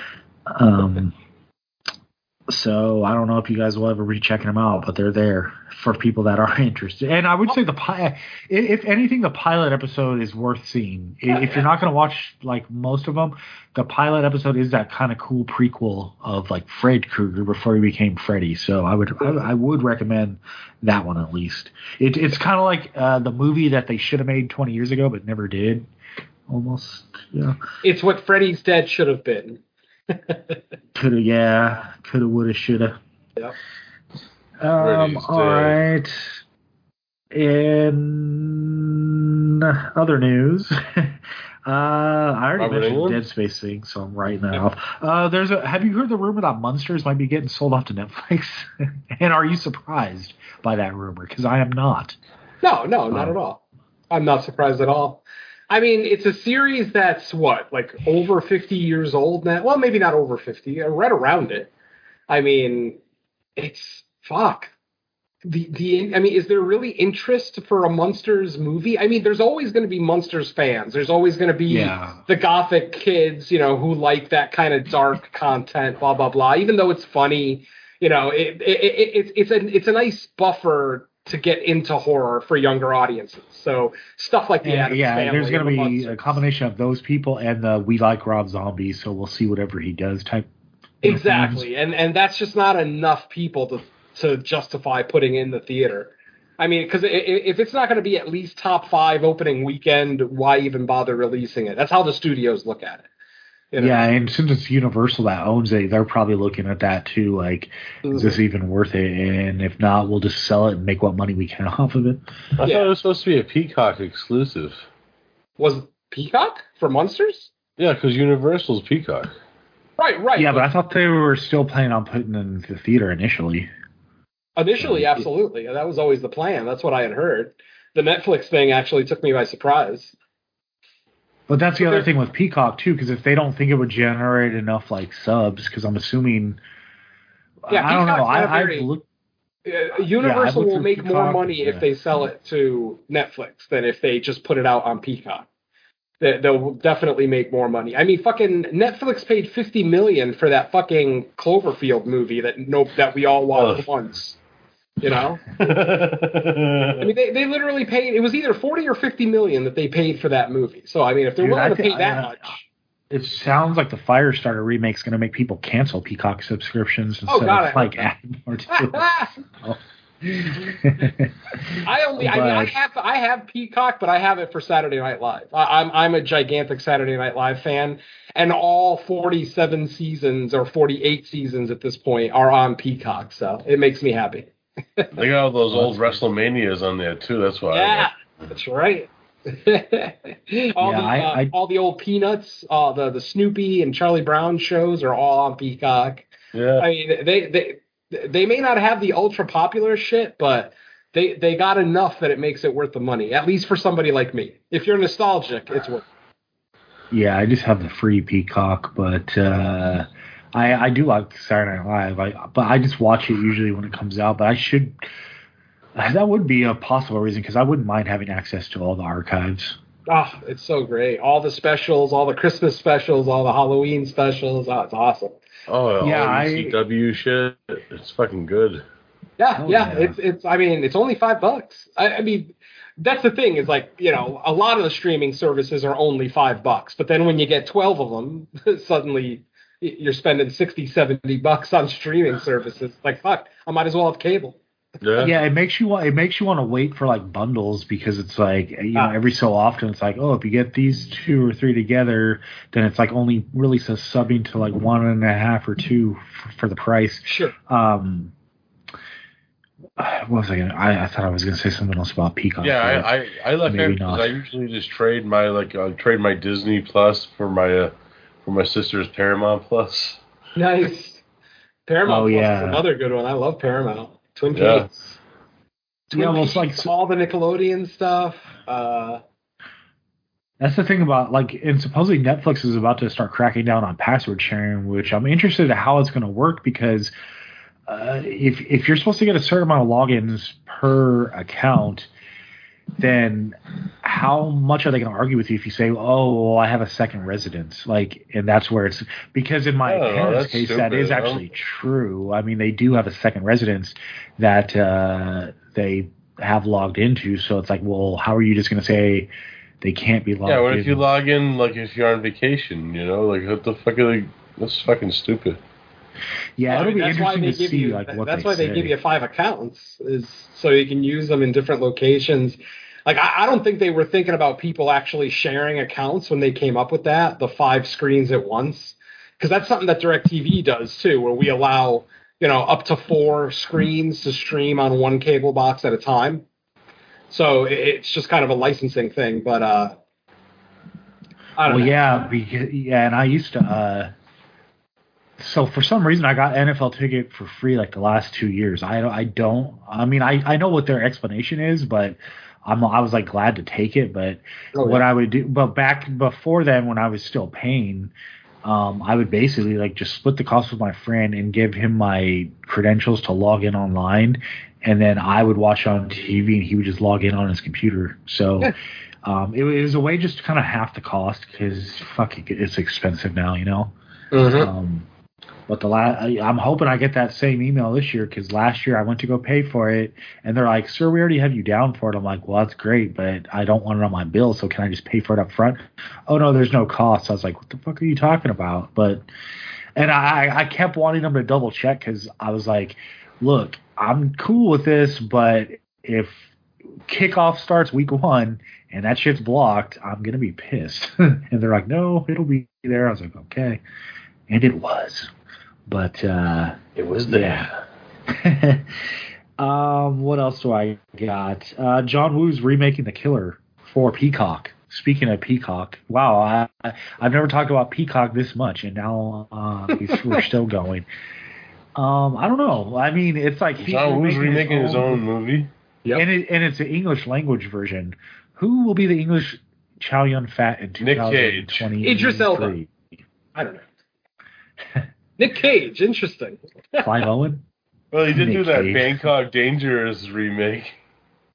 Oh yeah, Pang that's Brothers. true. He did. yeah. Zac Efron. yeah, like Christian Slater. No. Jesus, How old is the killer? Fuck. Why don't you just throw Jack Nicholson in there for fuck's sake? I want to watch The retired killer. Slater now. Dan- Danny Glover is too old for this shit. I'm too old to be the killer. There. Well, it's it's just weird because it's like he's remaking it, but I'm like, well, okay, you're. It says you're remaking it in English language version, so I'm like, well, does how much are you remaking it as opposed to I'm just making it I mean, we've had like a couple same examples. story, same twist, and all that, or what? We've had a couple of examples of directors doing the, their own remake. Um, Funny Games. Uh, that director did both the original and the American. what else? Uh, there true. was uh, the did the Ring. Did, No. Did, did he, okay. Grudge, Grudge. The Grudge. That's the one I'm thinking of. Yeah. Yeah. See, I mean, there are examples of there uh, out there of people like doing American remakes of their own movie with the same director, but I don't know. I, you know, it, it, it's kind of uh, varying degrees of returns. Sometimes it's good. Sometimes it's just pointless. Like with I Funny mean- Games, I don't even watch the American. Like, why bother? The the original was so good and so much more bleak. I, like, what's the point? Yeah, and I mean, don't get me wrong. I would love for something of the caliber of the Killer to come out oh, sure. Yeah. 2023 because the Killer is fucking amazing. Yep. But uh, so that's it. I mean, it's it's for 2023 people, so you got a whole year to watch the uh, original one before just to see what it is they're remaking. If you haven't seen it, Yeah.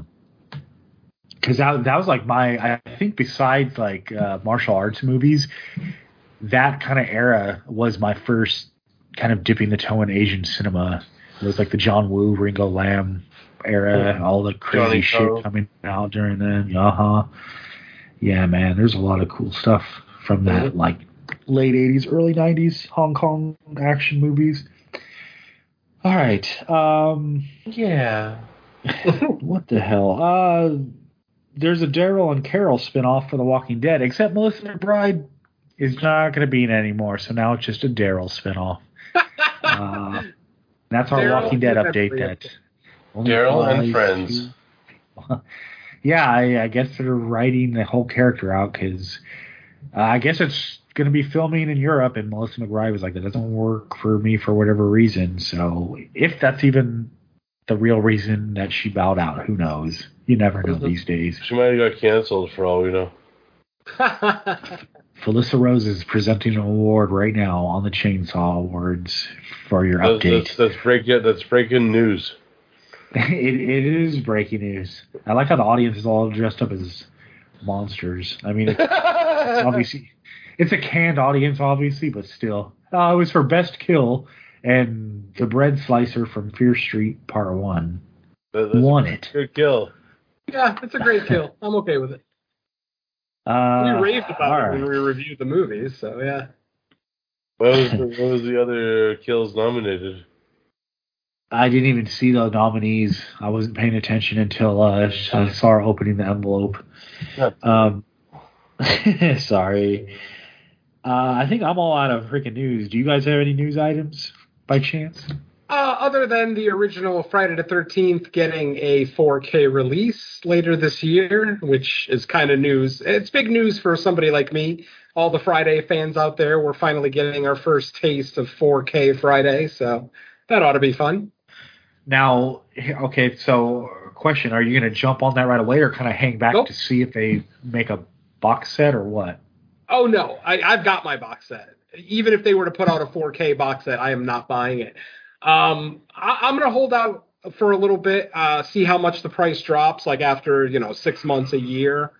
Um, because honestly, I I love my Friday movies, and I love the way they looked when I saw them in the 80s. You know, I, I've seen every Friday movie opening weekend in the theater, and I love you know the filmed grain, the cracks, you know, all the imperfections that we see. I it, it kind of adds to the character of the movie. So when it comes to 4K, I, I, I don't automatically want to see everything in 4K. And, and like, you know, there's certain movies, like a Texas Chainsaw Massacre, I don't want to see that in 4K. Part of what makes that movie so great is how gritty and dirty the movie is. If you give me a crystal clear 4K image of that movie, I may not like it as much. Yeah, it'll look nice, it'll look better than it's ever looked, but it might actually take a little bit away from it for me. So yeah, when it comes to certain movies, I don't need the 4Ks, you know. Uh, and this is one that I don't need. I, I'm, I'm happy it's getting released.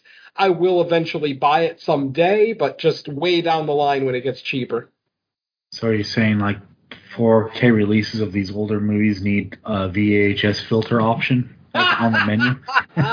and some people would probably love that, actually. Not me, but some Eh, people. well, it, it's kind of like with some of these games. Um, uh, you know, there's a- they you release know the- like the old collection of like Castlevania or Contra that I bought, and it's like, oh, you can put this, you can put the filter on to make it actually look like the Nintendo version, where if too many enemies are on screen, shit gets all frantic with the frame rate and the slowdown. Did Like you, can did turn did- that filter back on. Did you guys ever see the movie Fender Bender from a few years ago? Uh, nope. The slasher. No. Really? No. Wow. Any it's- good? It's pretty good. Actually, one of the special features on the Blu-rays, you could actually watch it like that. Like a video game? Oh, No, like a video, like you like VHS. Oh, like VHS. Gotcha, gotcha. That's awesome. Yeah, that's cool.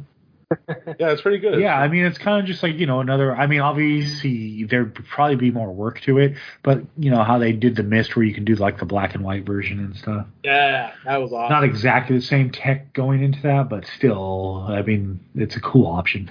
yeah, I like that. You're a cool option, Michael. Oh, well, well thank Wow, you. take the compliment. That's a Yeah, rare I- compliment from Derek. Uh, all Well, right. fuck you. Uh, yes. Yeah, there Uh, there we there we go. um, are we all out of news, guys? Uh, Yeah. yeah. pretty much. I I did want to shout out a Indiegogo if that's fine with you guys before we move on. Yeah. Uh, I got a director friend that I actually one of my favorite like indie directors who directs a lot of low budget shit, but I enjoy shit sometimes. and that's uh, Phil Herman. He has a new film coming out called Doomsday Stories. Uh, yeah, the Indiegogo's got 15 days left. Uh, Phil Herman, of course, he directed movies like Burglar from Hell, Jacker, and Jacker Two. Which Jacker Jacker is kind of like a it's a shot and video movie about a guy who jacks cars. Yeah, yeah, The Jacker. Yeah, and you know, Burglar from Hell's about a burglar that comes back from hell. Is his name Mick Jacker? no. No, these came out All maybe. right. He did, the guy in the See, cover earlier you were talking about me getting canceled. That for jokes like that, it'll happen for sure. the indie world will cancel Mike Merriman. Yep. Yeah, but yeah, check it out. I'll leave the link for Mike to put in the show notes. Uh, yeah, 15 days left. You know, yeah, if you like indie horror, check out Phil's stuff. He actually Burglar from Hell actually just got a Blu-ray release from Vinegar Syndrome, which is nuts that they're doing shot on videos on Blu-ray, Nice. which is nuts. That's crazy, You know. actually. Yeah, but uh, yeah, check it out. And yeah, that's all I got to shout out. Because I told Post them. the post the link in our uh, Facebook uh, group too. Yeah, I will. Awesome. Sweet. Speaking And of shout outs, have either of you guys done uh, uh, Don's new show yet? The top 10? Yeah. Which, what was the subject on yours? Really? Do I have to repeat myself? Top ten Yes. Spanish language horror. I I just spent like ten minutes talking about that earlier. yeah, no, I was being, I was making a joke. Okay, okay. Yeah. Uh, yeah, my I mean, monotone has- delivery, my monotone delivery never reveals that intention. But No, no, you are a master of sarcasm because you sound mundane in everything you say. So yeah. exactly. Uh, no, no. Um, my episode is supposed to be coming out in June, early June sometime. So Does he usually uh, get with like the potential guests and you guys come up with what you want to do, or does he let Yes. you, or how does that? Yeah, yeah. He makes us come up with it. He tell, well, he gives you like a list of what's been done already, so you don't run into like the same idea. Yeah. Yeah, that makes sense. I, I was curious if like he tries to do it where like he knows the person pretty well, so he'll come up with it. But that's cool that he kind of lets the guest uh, pick something. Yeah, he's a good guy, Cole Cuts Houlihan. Uh, all right. Well, I guess with that said, we are going to get into our next segment. It's the return of the burning question segment. It's something that uh, I don't know if I've really spoken about it on the show. I know we talked about it in, in our you know chat prep thread.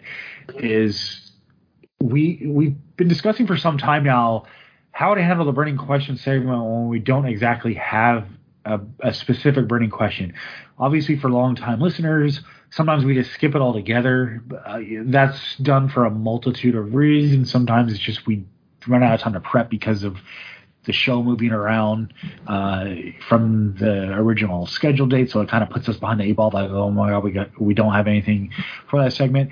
But we've we've have been discussing like alternates uh, or alternate things to do during um, that uh, segment, just to continue with the segment itself, and also because uh, just talking horror will naturally bring up. Uh, like I, I don't even want to say argument so much, but just discussion, like deeper discussion. Fuck, we did topics. a burning question on fucking TCM fucking four weeks ago, True. four shows ago, It is true. the beginning of the fucking Oh. episode. yeah, for sure. So this might be like the first actual official time where it's the burning question segment that isn't anchored by a specific question. Um, but what we are going to do is a list, and that, uh, lists were something we discussed before, just never got around It's to the doing. Crack Commandments. yeah. And since uh, you know Venom went out and got this one and kind of suggested, I'm gonna let him kind of go through it and uh, explain it. So uh, uh, Venom, um, go ahead, man. Uh, tell us what you got for this list. Okay, so as everyone knows, this past Friday was, of course, Friday the 13th. Uh, Mike brought it up earlier, you know, talking about what movies we watched. And obviously, with a new Friday the 13th, there's always going to be horror content put out on YouTube. Um, top 10 lists, you know, discussions, breakdowns, behind the scenes, things like that. And one of the videos that was released was released by a YouTube channel called Watch Mojo. Uh, a lot of you are probably familiar with Watch Mojo. They probably are one of the most popular YouTube channels for top 10 lists. I believe they are out of Canada. Um, and I only base that on the accents of the hosts of the show. They they kind of sound Canadian to me. So, um, but anyway, the, uh, on this past Friday the 13th, they released a list called Top 10 Movie Villain Kill Counts. Um, and and that's something that we've kind of talked about, maybe not on this show, but in the community. We've talked about that over the years. You know, who's the most prolific movie killer? Um, you know, who has the highest kill count, um, you know, the most victims, you know, goriest kills, just, you know, d- different variables around that. And when I watched this list this week, um, it is currently available on YouTube. I, I believe the exact title is Top 10 Movie Villain Kill Counts. Um, so you can check that out. I believe Jason Voorhees is the thumbnail image on that. Uh, so I wanted to go over that list and kind of talk about why I don't agree with it and why I, I wanted to get some input from my co-hosts. And then when this is all said and done, I want some of you listeners to chime in as well. Hit us up on Facebook or Twitter um, and just tell us like, what do you think of this list? Do you think Watch Mojo got it right? Um, and if you don't think they got it right, what do you think they got wrong? So the first thing I'm going to do is I'm going to go over the actual numbers. I'm going to go through the top 10 um, just real quick. I'm just going to string them right through, and then we'll st- we'll break down the list a little bit and talk about what we agree with and what we don't. Um, there are multiple surprising entries in here, and I think number one may actually surprise a lot of people. Um, because it surprised me because I wasn't even thinking about that one scene that they were talking about. But here we go. At number 10, we have the Leprechaun, our friend the Leprechaun, with uh, 50 kills, 50, just over 50 kills. We um, Watch Mojo doesn't always give us the exact number. If the exact number is available, they'll give it to us. But if it's not, they'll kind of give us a, a a range of what they've done. So yeah, Leprechaun is at just over 50. Number nine, this was a surprising one. Angela from the Sleepaway Camp franchise. Now, if you've only seen the original Sleepaway Camp, then you're probably wondering what the hell she's doing on this list. But if you've seen Sleepaway Camp 2 and 3, you know why she's on this list because she goes on an absolute rampage through those two movies. Of course, you know, uh, the actress was replaced. Uh, Felissa Rose played her in the original. Um, a different actress played her in part two and three, but yeah, she also has a 50 plus kill count. Um, don't know the exact number there, but apparently Watch Mojo thought it was just over what Leprechaun had done. At number eight, we have Victor Crowley from the Hatchet series Yeah. with 56 total kills. Um, and hell, if you want to go with movie uh, horror movie actor, you could probably throw Kane Hodder as number one since he's done Jason and Victor Crowley, along with a, a slew of other horror movie antagonists as well. But that's a discussion for another show. So that, like I said, number eight, Victor Crowley with 56. Number seven, this is the first one that I'm going to disagree with vehemently. Number seven is Jigsaw with Mhm. 60 with 60 plus kills. Um, anybody who's seen the Jigsaw movies knows that John Kramer, the man who plays Jigsaw, doesn't actually kill anyone in this in these films.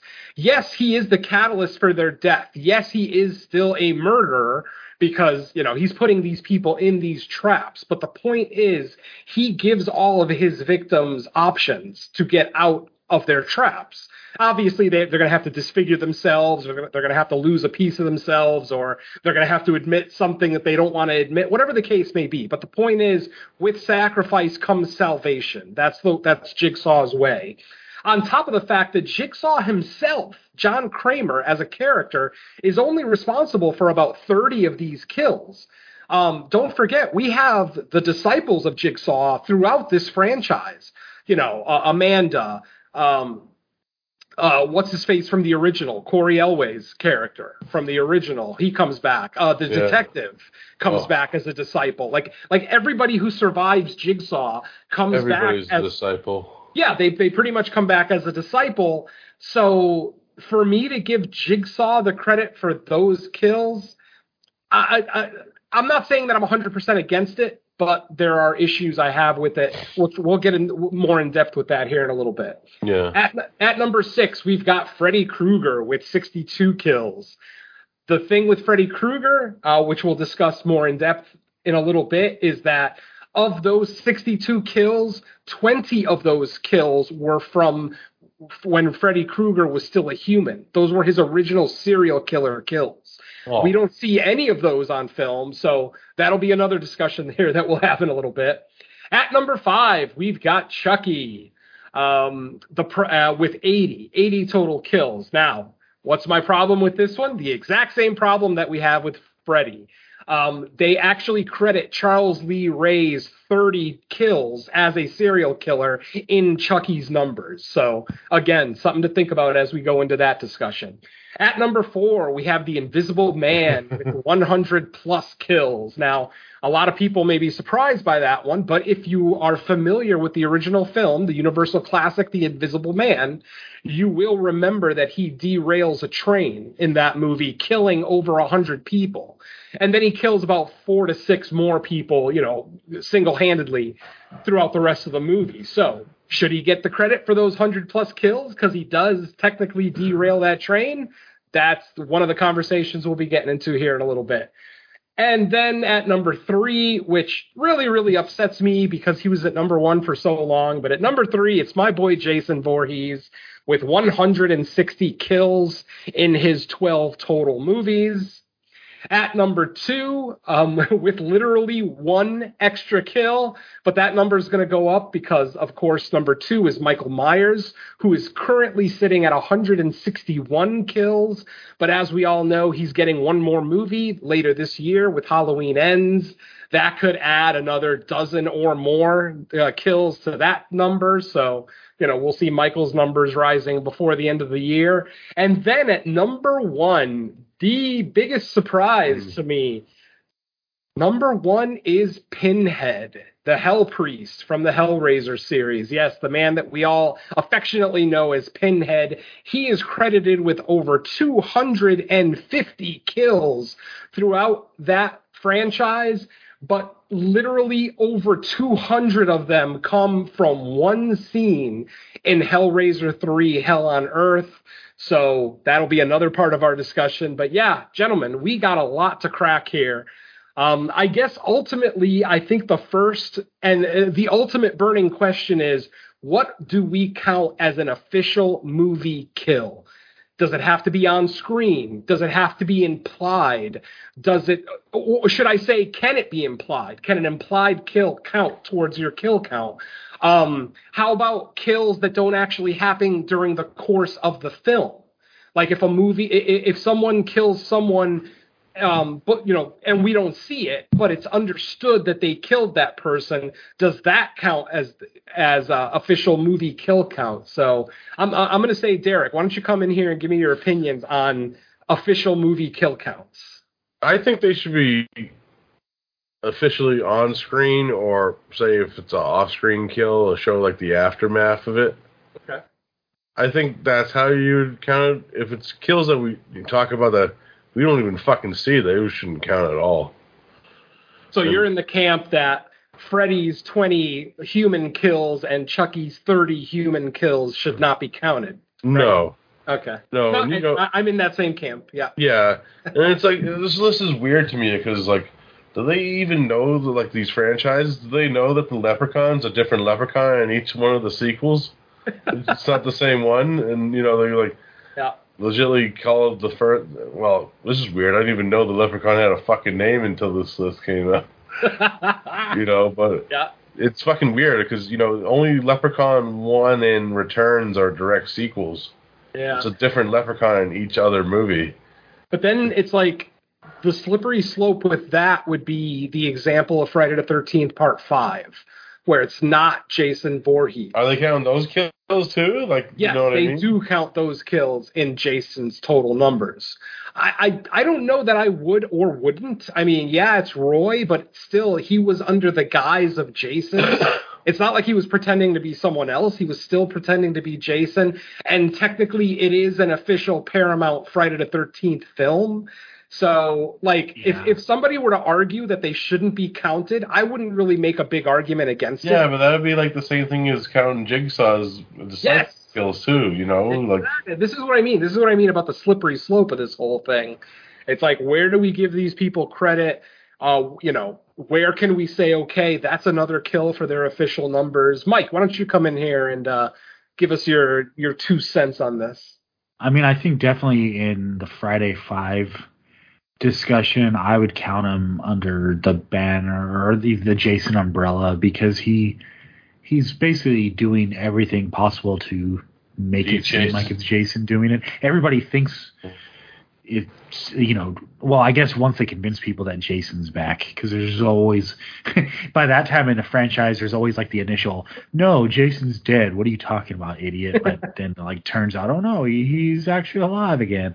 But uh i would count those uh, but generally speaking i would say if if the kill itself isn't on screen the villain or protagonist has to there either has to be dialogue or some type of actions being like directly taken to show that they were the cause of the death. Um, so like you know, Invisible Man derailing a train. I, I guess if I can't remember if they like if there was something in the movie that reported the exact amount of deaths, and that's where they got the figures from. They just But said I- over a hundred in the movie. Just over a hundred was all this. I mean, I guess I'd be okay with it if if if he actually derailed it. Yeah, but they don't Uh, count the Jason space station either, which That's is what I kinda mean. The same thing. This this list is inconsistent, right? Because if you count the Lazarus space station from Jason X, you we have to assume there were thousands of people on that on that space station. Now, granted, Yeah, it's not like Jason purposely ran the spaceship into the space station, you know? It's not like Right. the Invisible Man where his hand literally derailed that train. This one is more kind of a, a happy coincidence, I guess. But it's like, where do you draw the line? Like, why are we counting one, but we're not counting the space station? You know what I mean? It, it's a very weird list. You know, this is kind of why I wanted to dissect this thing on the burning question because I, this burning question creates more questions, which is so frustrating. Yeah, even like the Freddy one, because they were kind of saying the, you know, some of the kills were from New Nightmare, and it's not even really Freddy Krueger; it's an entity pretending to be Freddy in that movie. exactly. Yes. so it even gets to that fucking mind fuck of a question. That that's what I mean. This whole list is so weird when it comes to their justification. Like they defended their, you know, with, with each selection in the video, um, which is currently available on YouTube.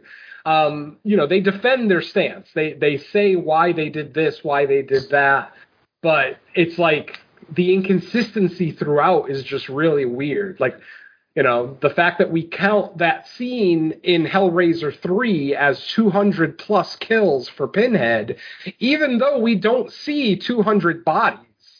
We Yeah. see a bunch of bodies because we do see the scene where all the bodies are all like posed and, you know, just basically piled up in the club at, during the aftermath.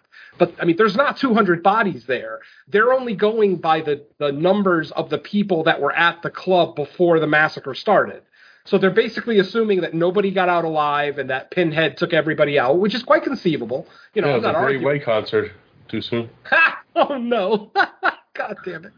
Um, um, so yeah, uh, like I said, it, it- it's just really. I I feel like this list was kind of inconsistent. I was actually going to write a comment on the video, but yeah, th- that would be a smart idea to start an argument in a YouTube comment section. So I decided to just bring it here where people can't yell at me other than the two people that I'm here with. So I'm I'm glad But- that Victor Crowley's on this list though.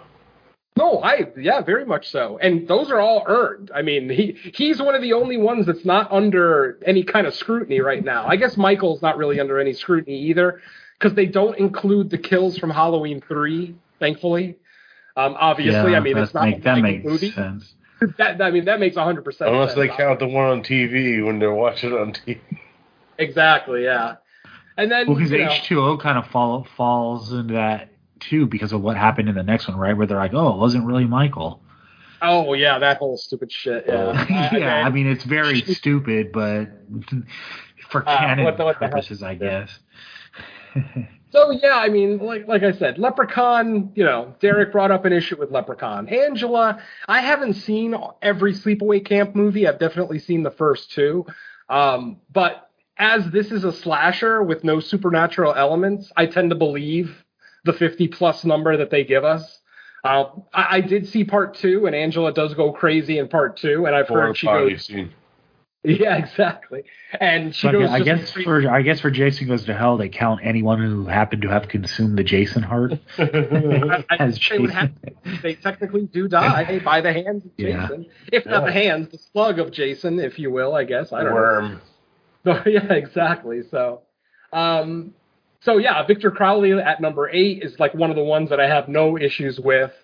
Jigsaw at number seven with 60 plus. I, I just can't agree with it. Um, Yeah. I mean, if you Yeah, talk about Jigsaw uh, one's a little. Jigsaw, It feels a little loose in what did it's what very they loose. consider Yeah, I mean, Jigsaw 'cause it's to have killed. Like, it's If it- technically like if it- six or seven different people that have actually built traps in that franchise.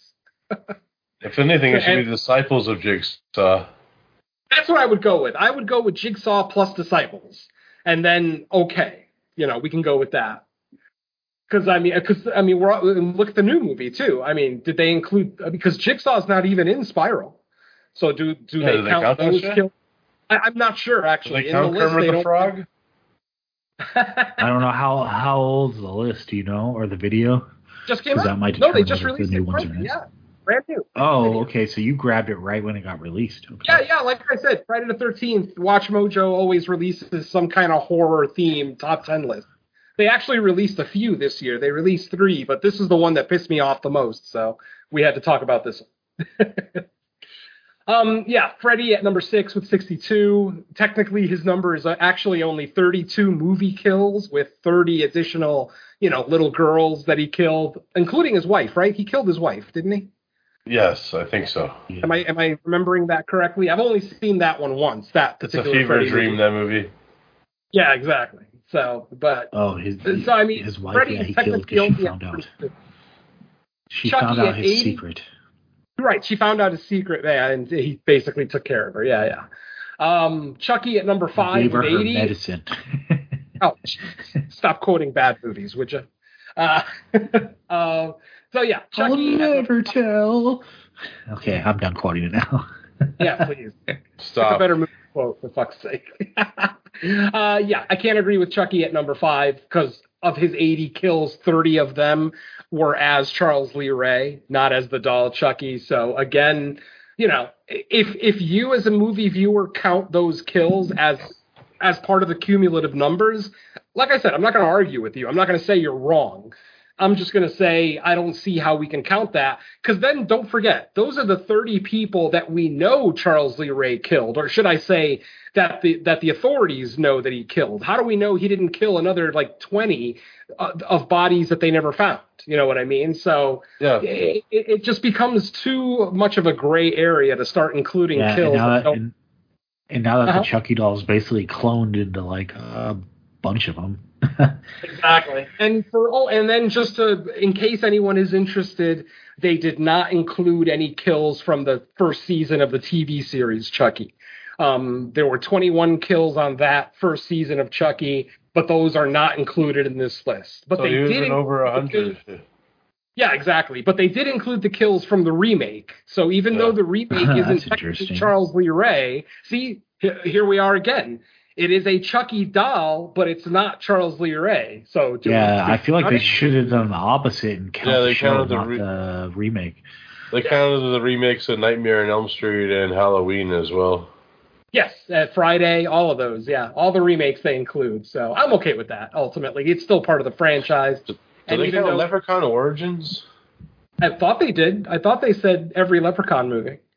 Because that's not even like the actual technical leprechaun, because it's like a little creature. Exactly. Yeah. I mean, you would Uh, think Pinhead technically, just because of like the lore behind how he's been doing this through all fucking time and dimensions, that you could make the argument. But if we're going for on screen, I don't see how he's Yeah. number one. You know he didn't kill though? Lemmy. He didn't. no one kills Lemmy. you beat him Ah. in poker. Are they gonna have to add to Pinhead's list with the with the remake, or is that a I guess they should. different I entity? Ultimately, they would have to. Yeah, even though it's not. It's still Pinhead. It's still the the, yeah. the character of Hell Priest. It's just a different Hell Priest. So it's not that. I, I, I would still count it definitely. Uh, where are we here? Jason. Oh no, Invisible Man at 100. Uh, again, it's a matter of if you accept the train derailing, because even though he didn't, you know, with his own hands kill the people on that train, he did actively derail the train. You know, I mean, there's the famous scene where he plays with the controls, purposely derails the train, and, Fuck, and the if train. this is fuck, mm-hmm. if this is the case, they should just fucking have Mr. Glass from fucking. I was gonna say Mr. Glass fucking derailed number one. trains and Thank you. Cause Planes disasters, and- yeah. Planes and buildings. That's right. I mean, he did that multiple times. They don't even bring up Mr. Glass. Yeah, see, see, this is what I mean. You know, God bless Watch Mojo for trying to, you know, put out entertaining content. And I do watch their stuff a lot. So for whatever it's worth, it's well made. It's it is entertaining. But I do find myself disagreeing with them a lot when they make a horror list. Like, you know, obviously they'll do a top 10 horror, uh, you know, for the year every year. And every year I'll agree with some of the choices on top. But then some of the choices, like in the bottom five of the top 10, I'll just be like, really? A- Annabelle Comes Home is in your top 10 for the year? Really? Okay, whatever. You know, it's Watch Mojo. I don't anticipate that they're watching all the independent horror and all the foreign horror that we watch. So, you know, their their, their list will always be a little bit jaded, blah, blah, blah. so their listeners are like Brandon Orlick's. Inside joke. uh, let's see. Number three, Jason. Of course, it's Jason. We're not going to argue with that. The only thing I'm bitching about is all the people in the space station that they killed in Jason X that he gets no credit for. Yet the Invisible Man gets credit for derailing that train. So I would need some kind of explanation as to why they looked at it that way, but whatever. Michael Myers at number two, 161. That number is obviously going to shoot up over 170 with the release of the next movie. So I, I would be comfortable saying Michael, after this next movie, I'll definitely be comfortable saying Michael is the most prolific horror movie killer ever. Um, and Pinhead at number one, like I said, I just can't agree with that. Um, yes, there are there's over 200, or yeah, there's over 200 people in that club. But when the scene is over, we do not see 200 bodies on the ground. We still see a lot, mind you, but not everybody that was in that club. So I'm the kind of person that if I don't see it on screen or it's not specifically implied with some dialogue, then to me it just didn't happen. So, so that that's pretty much our burning question, folks. Where the fuck's What- Wishmaster? yeah, yeah, I'll go with that. Hell, a- and then the biggest thing for me that I was wondering about is where are all the like the the, the characters like like let's say Dracula. Like you, you're not going to tell me that Dracula hasn't killed more than 100 people in the plethora of fucking Dracula movies. Now, I understand that that's not one franchise like a Friday the 13th or a Hellraiser or a Leprechaun, but it is still one character that's been reintroduced umpteen times over the years. Why isn't he on this list? Why isn't, you know, King Kong on this list? I mean, King Kong had to have taken out a lot of Godzilla. God fucking Godzilla takes out buildings full of people. Now, you know, at, at this point they would probably start talking about, well, is Godzilla horror, blah blah blah, because this is specifically a horror list. But yeah, I mean, there's no reason for a Godzilla not to be on here, for a King Kong not to be on here. Um, a Dracula, like I said, just you know, a Wolfman, just just basic Wolfman. Um, it's like where do you draw the line? Um, and and that's kind of like what we're trying to do here, trying to figure out where we actually do draw. Yeah, where's. Mary Tyler Moore on this list? oh man. So there it is, folks. That is our burning question for the week. What do you guys think? Hit us up on Twitter at Zero Room in Hell, or hit us up on our Facebook page, No More Room in Hell, and let us know what you think. It, did Watch Mojo get this list right? Is Pinhead really the most prolific killer in movie history, or do you guys tend to lean towards someone else? Hit us yeah, up. let join us the know how, uh, and let us know the, the specifications of how you would say it's a good tabulation of kills, as far as like on screen direct involvement, or how can they be a, just a mastermind? Like, let us know what you think. Yep, absolutely. Woo, that was a good one. yeah, we should definitely have more lists on tap for the future. Cause Yeah, Hey. I like it. If I keep seeing lists that piss me off, oh, I'll keep bringing them to the table. I assure you. All right. Well, uh, with that said, we are going to take a break and come back to talk about this uh, episode's features, which are Venom's picks, and I don't even think we named them off. So, Venom, what are we going to be talking about after the break? Well, as uh, as you were able to figure out with my greeting earlier when I said hello to the spring breakers, we are looking at two spring break horror films. I wanted to go with one that was kind of obvious, a theatrical release that a lot of us are familiar with, and then one that's maybe a little bit more obscure, maybe not as many people have seen. So I went with my obvious choice of 2009's The Ruins and then my less obvious choice of 2010's Atrocious out of Spain. Uh, this is a Spanish language found footage movie, so th- there's multiple things that piss you off about this movie, depending on the kind of horror viewer you are. But yeah, those are our movies for the day, and uh, we'll talk about those when we get back. Yeah. So, what do you guys think? Ancient Mayan temple off the beaten path? I want to go. I'm in. This feels weird, Jeff. Why won't they come near us? Wow. Beautiful.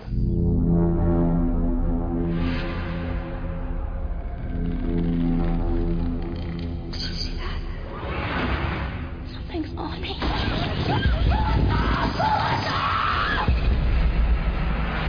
They won't let us leave. Why are they doing this? Got something to do with the ruins. Get off me! It's inside me. I want to cut it.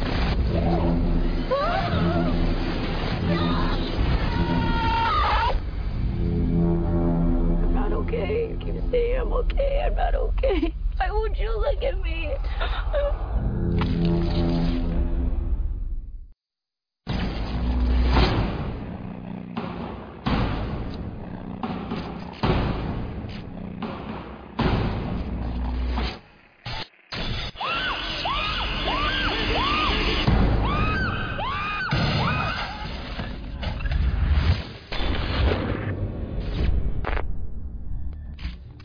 Cristian, esta de aquí es mi hermana Julie. Nosotros nos dedicamos a investigar leyendas urbanas.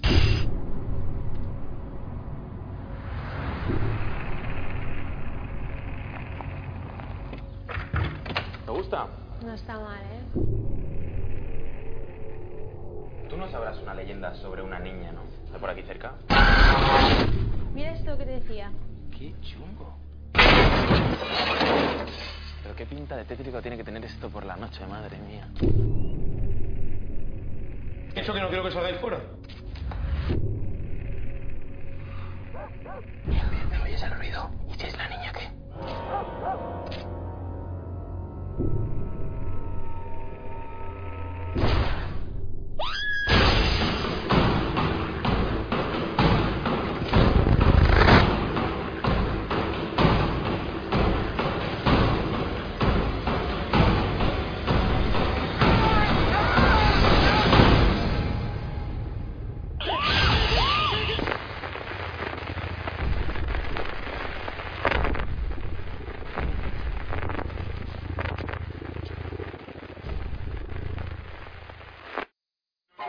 Yum, yum. It's time for a tasty and refreshing snack.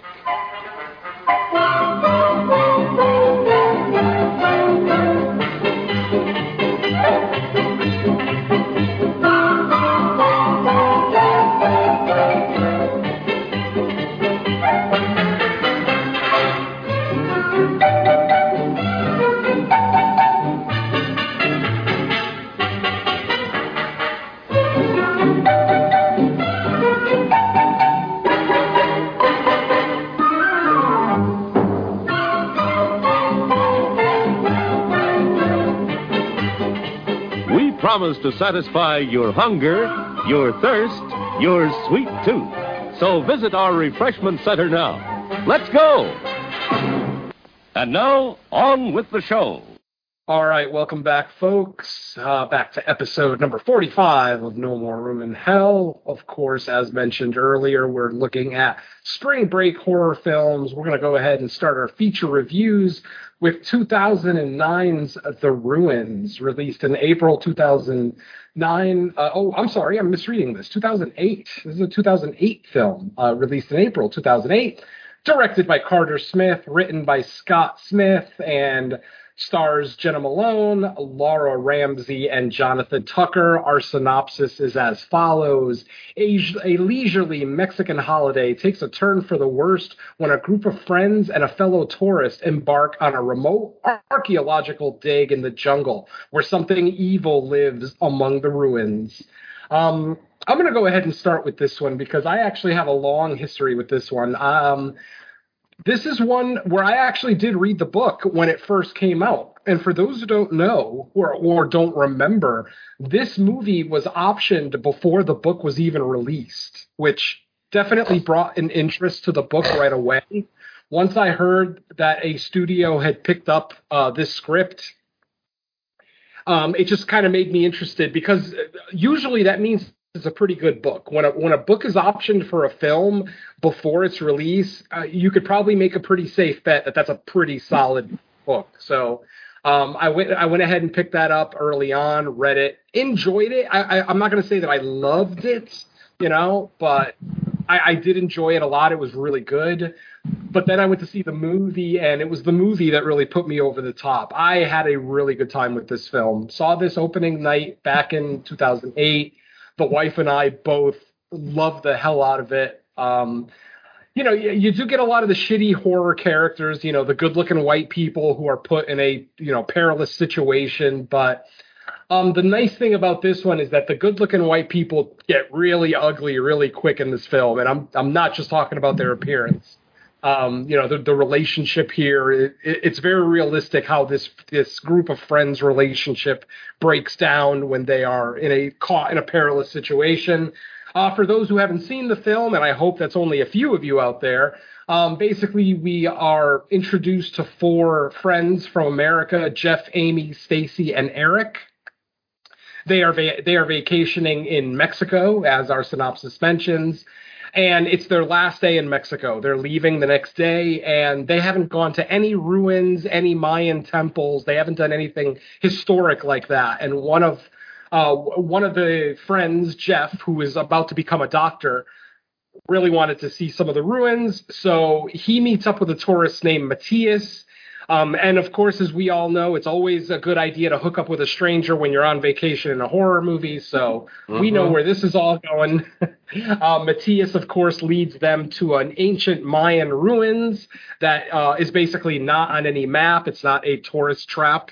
Um, and then the movie just kind of spirals from there. Uh, you know, once they get there, they're attacked by the locals. They don't know why, and the movie just kind of spirals from there. So um, as I said, I saw this in theaters. I absolutely loved it. I had read the book. Um, the book, you could probably make an, an, argument that the book is a little bit better since the book actually goes into more backstory on both the temple and the plants themselves, the vines, uh, the proverbial vines from the movie. Um, but this movie, holy shit, its gore effects. Uh, the gore effects in this movie are spectacular. I actually I own this Blu-ray, and whenever I watch this movie, I always watch the special features about the special effects afterwards because it's so riveting. Seeing them, you know, with all the different prosthetics that they had.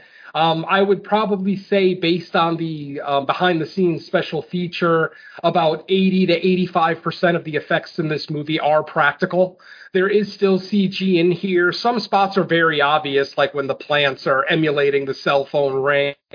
That's very obviously a CG shot. But then there's other shots like when the vines are pulling severed limbs, uh, you know, away from the rest of the body, you know, for them to feed on. Those those kind of look practical, but they actually are CG, so that's kind of cool. Um, I'm going to have a lot of facts about the, the making of this film that kind of make me really, really enjoy it more. But let's just say, for general thoughts, I, I love this movie. I think the effects are great. I think the deterioration of the friendship is very realistic, very organic. It makes 100% sense. Um, I love the ending of this movie. I loved what the perceived ending could be. The fact that with the ending, is the rest of the world kind of fucked? Hmm, who knows? Um, so let's hmm. go ahead and go with uh, let's go with Mike this time. Um, Mike, uh, tell me a little bit about your when you first saw the ruins and what you think of it today. All right, so I also saw this one back in the day when it released, and I've always been a fan of it. I, I think it's kind of one of those.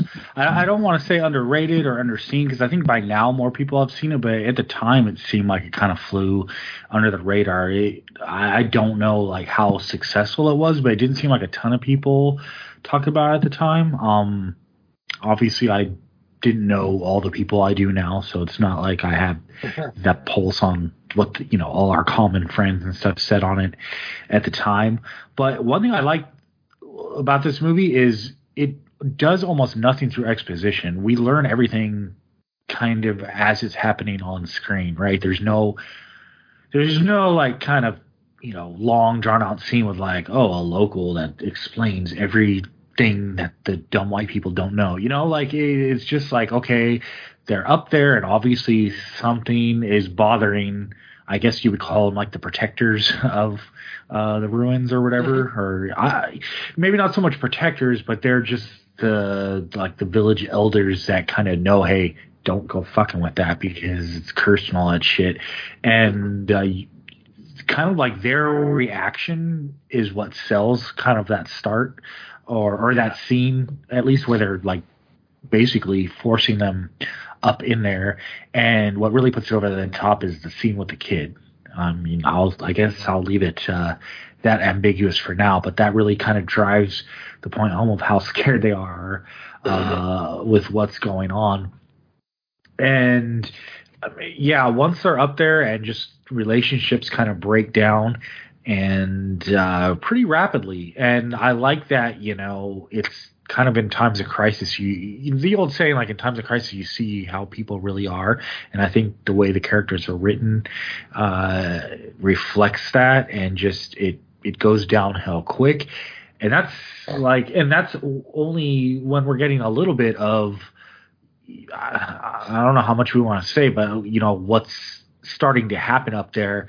We're not even that far into it yet, um, and shit's already breaking down. So you know it's not gonna end well. I also like uh, how um, the plants do kind of mimic and Yeah. are you know they show the signs of like the intelligent life in it and how it kind of just draws people in, tricks them. And I, I think that was a cool element to it. And overall, um, I am a fan of this movie. I, I was a little worried, like, oh, I've seen it again after all this time. Is it, is it going to hold up to what I thought of it initially? But yeah, I my rating, I wouldn't say it went up necessarily, but it was pretty much the movie I remembered seeing. And I, I think I've you know casually seen it once or twice since just it's been on TV, and I'm like, oh, I'll just keep it on the channel. But really sitting down to watch it again, it just reiterated that yeah, I, I do like it, and I'm assuming you know many people have seen it by now. But if you haven't, I'm also giving it a solid recommend. Yeah, yeah. I mean, for you were saying that your rating didn't really change on this watch. My rating actually did go up on this watch only because for a 14 year old movie, this movie is still very effective. There, admittedly, yes, there's some over the top stuff in here. Like Mike said, the, the fact that these plants can kind of mimic sounds to try to trap their prey. That could be construed as very hokey and over the top, or um, you could just kind of try to accept it, which is what I did in the theater, rather than just laughing at it like a lot of people in the theater did. I tried to accept it, and I, you know, I also try to put myself in these situations, you know, as one of the characters, and you know, thinking about what I would do or how I would react, and it's like. I don't have any problems with any of the decisions made in this movie. I mean, these five kids that get trapped up on the temple, you know, their, their hands were forced. You know, the local Mayans kind of forced them once they got too close to the vines during that opening uh, confrontation. Their their fate was sealed, and you know, the, the Mayans are just basically trying to keep this thing from getting out. Um, you know, th- through a human host. So, yeah, I I, I just loved you know that whole the dichotomy of that relationship just worked out so well for me uh, between the locals and the friends and everything else so yeah uh derek jump on in here tell me what you think of the ruins Yeah. Uh, I remember I didn't see this movie in theaters when it first came out. I remember it more when it came on like DVD and video. I rented it from like maybe Redbox. Redbox was big back then. Uh, but uh, yeah, the first thing that was weirding me out about this movie was like produced by Ben Stiller. I'm like, what? that, that was a weird little thing that I saw. I'm like, really? Yeah, and he's actually a big fan of this movie. He loves this movie. Um, he actually does do an interview on the Blu-ray and the special features, and yeah, Ben Stiller really likes this movie. Kind of surprising. Yeah, and you know, uh, I, I might be a little bit biased because I actually know Jonathan Tucker in real life, who plays Jeff in the movie. Uh, he grew up with my cousin. He's uh, from my area. Nice. But uh, yeah, so uh, so I'm a little, I might be a little bit biased with him. Uh, you know, I like his him in this movie. Jena Malone. You know, I, I talked about her a lot during my 2016 uh, summer series where we did the Neon Demon when she fucks a corpse. But, uh, but yeah. Anyways, uh, Shawn Ashmore, you know, Iceman, he's in this movie. Uh, you know, there's, there's some good cast for this era of movie in this. Uh, yeah, Killer Plants. Didn't see it coming. And I like killer plant movies. Contamination Point Seven is one of my guilty pleasures. Nice. Watch that shit all the time.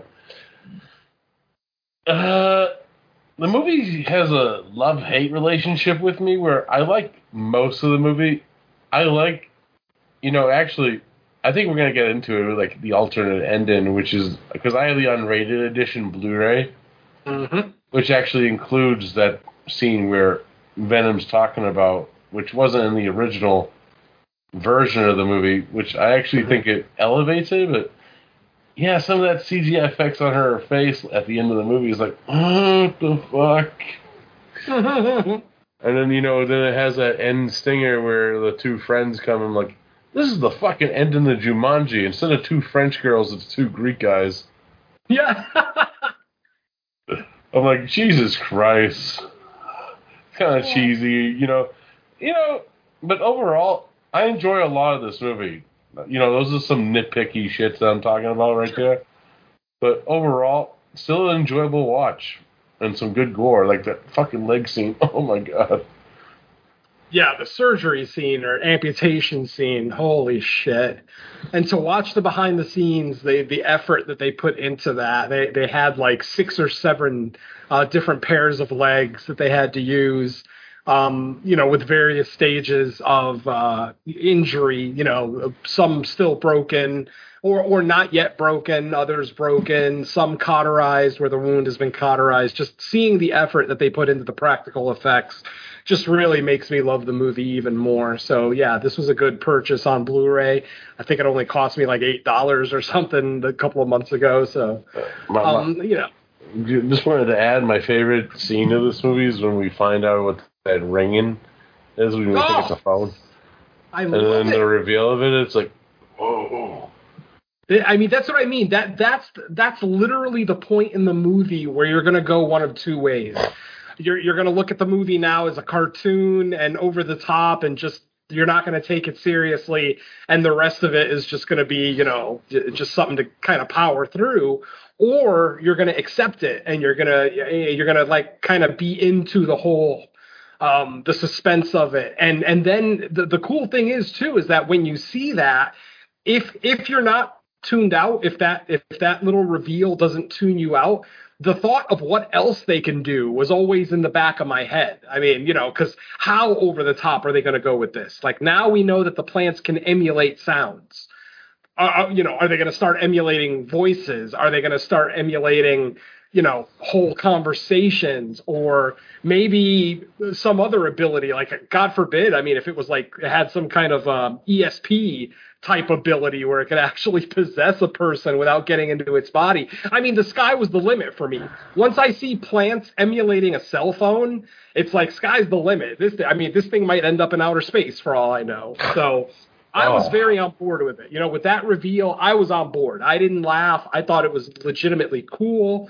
You know, I mean, this is obviously a temple that hasn't been touched by human hands in centuries. Lord knows what could be growing inside of there, how it could mutate, what it could turn into. So, I was totally on board for it the whole way. Um, back in 08 when I saw it in the theater, and this week watching it at home, it, it just reminded me how good it still really is. It holds up really well for me. You know, yeah, the CG might be a little sketchy at times, but you know, ultimately, you know, find me a 15 year old movie that doesn't have sketchy CG that's not called Jurassic Park, and you know, uh, it, it's still fairly common. So, um, yeah, this movie works for me in so many ways. Um, we've already talked kind of about the gore, you know, the relationships between these people. The fact that Matthias isn't even really a friend; he's just basically a, um, another vacationer from Germany who heard about this temple and now they, you know, go out to it without any research or anything. Which you know, that's the way in a horror. It's it's hilarious that they cast an Australian guy to play a German. Yeah, very true. and actually, this movie was shot in Australia. For those who don't know, Yeah. yes, the movie is based out of Mexico, but it is shot in Australia. Another reason that I really like this movie is that none of this movie was done on a set.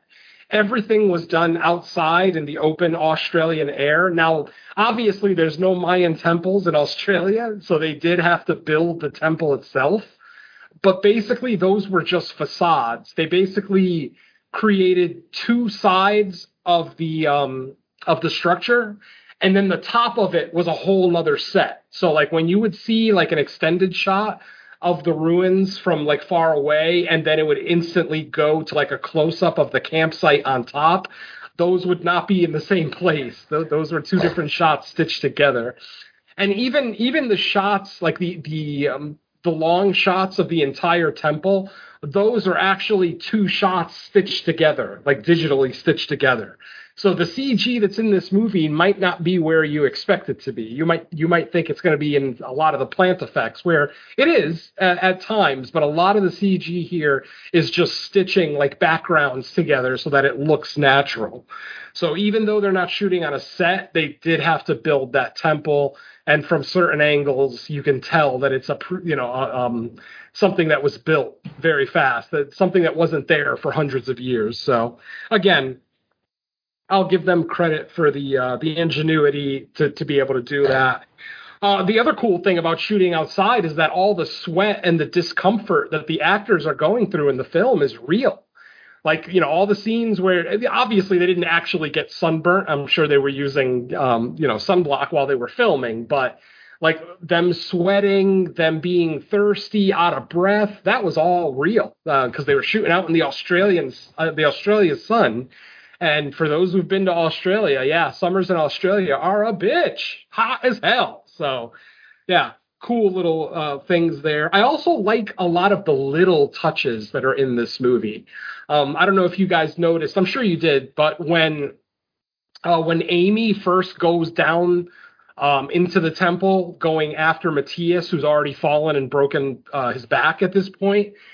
There's a shot when she's going down where we see some of the plant's tendrils kind of stick out of the wall, and they almost look like fingers they almost look like the plant has a hand and it's reaching out towards her. It's very subtle and you might miss it because it's quick, but it's literally one of my favorite shots in the movie. It's so fucking creepy. Like, you know? Uh, Yeah. I loved it.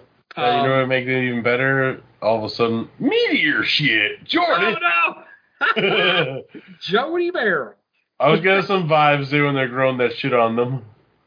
That is true. Yeah, absolutely. Um, and then we just slowly see these kids, because obviously, as the viewer, you know, we're privy to more information. We know that the plants are kind of alive and dangerous long before the characters in the movie do. So, like, like when when Stacy first cuts her leg and she uses the vine to stop the bleeding, instantly I'm just like, "Oh no, what are you doing? You're putting it right on an open sore, you dumb shit." But of course, she doesn't know any better.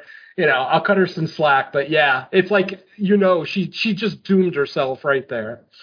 And then to see the characters deteriorate deteriorate both physically and mentally, um, especially Stacy, to actually watch her you know, the scene where she is trying to cut some of the vines out of her. I mean, that is that's one of the most intense scenes Yeah. in this film. Like the amputation is one thing because you know the gore looks great, but to actually watch this little petite, cute little blonde cutting into her own flesh and pulling out these living vines, that that's some terrifying shit right there. So yeah, that's some CG right there. But uh, I, I think that's some really well done CG with the vines both inside and then getting pulled out of the body. I think those are some really nice shots in there. And then after Matthias's injury, of course, after he breaks his back, um, and they wake up one morning to find that his legs have been almost completely eaten by the plants. Yes, eaten, as in there's very little flesh left on the legs. There's just bones exposed. That is an epic shot. That, that is a, just a lovely shot right there. Beautiful special effects. Um, who actually did the effects for this movie? I should have looked it up, but yeah. Yeah, let's let's find out together. art department special effects beverly abbott visual effects oh supervisor leo baker coordinator beverly abbott so that, no one i know by name but some really solid effects in this film one of the high points of the film you know for a lot of people including myself is going to be these cool ass effects um and then, th- did anybody else notice how the girls kind of swap personalities from day one to day two? Was I the only one who noticed that? Like in on day one, when they were still at the hotel, and then when they were traveling to um, the temple, um, Amy, the brunette, was like the standoffish one, the one who didn't really want to go, the one who was worried about going someplace that was kind of off the beaten path. And it was the blonde Stacy who was like all bubbly, like, yes, let's push forward, you know, let's keep going, blah, blah, blah. And then literally day two, they both get up and they're literally the opposite personality. Now the blonde is standoffish and she doesn't want to go into the temple. And it's the brunette, Amy, who's suddenly all brave and she wants to do the right thing and blah, blah, blah. It just came out of nowhere and felt odd to me. I don't know if It, anybody it's that it, it's that deliverance thing with the Burt Reynolds and Jon Voight character where Burt Reynolds is the more gun ho one and Jon Voight's the more standoffish one until the switch happens where Burt Reynolds is fucking scared for his life because he's wounded, Mhm. and then fucking Jon Voight's the one who's getting shit done now. Yeah, yeah, no, that's valid. I, I, I mean, the only thing I was bringing up is just how it just comes out of nowhere. Like there was no, there was no event that was the catalyst for that personality swap. They literally went to bed and then woke up the next morning with each other's personalities. So that that was kind of weird to me, but you know, it, it's a very, very minor nitpick. It was just something Maybe- I noticed. Maybe one got fucked and one didn't.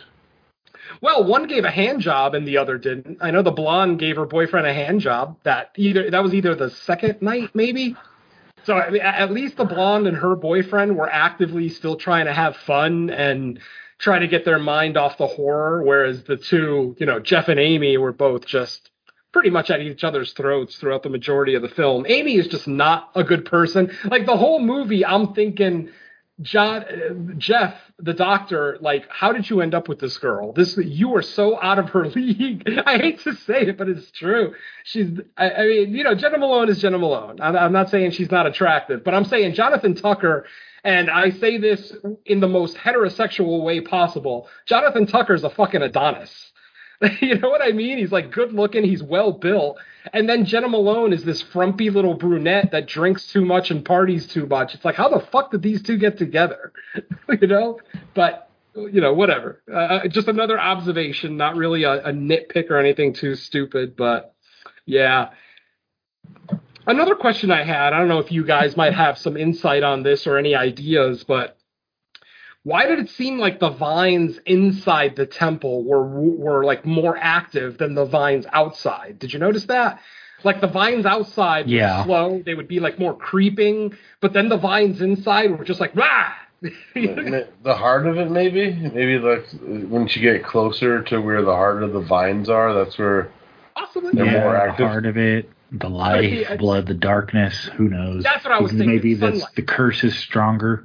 Yeah, I was thinking that maybe the sunlight, because the plants don't really do a lot during the day, but then based on what you find the next morning, they're obviously active at night. I mean, they eat people's legs and you know get into people's bodies. But yeah, so I mean that's what I was thinking. I was thinking that maybe the darkness made them more active or more angry or whatever you want to go with because uh, they were more active at night. The ones that were outside the temple seemed to be more active at night. So yeah, that makes sense. Let's go with that.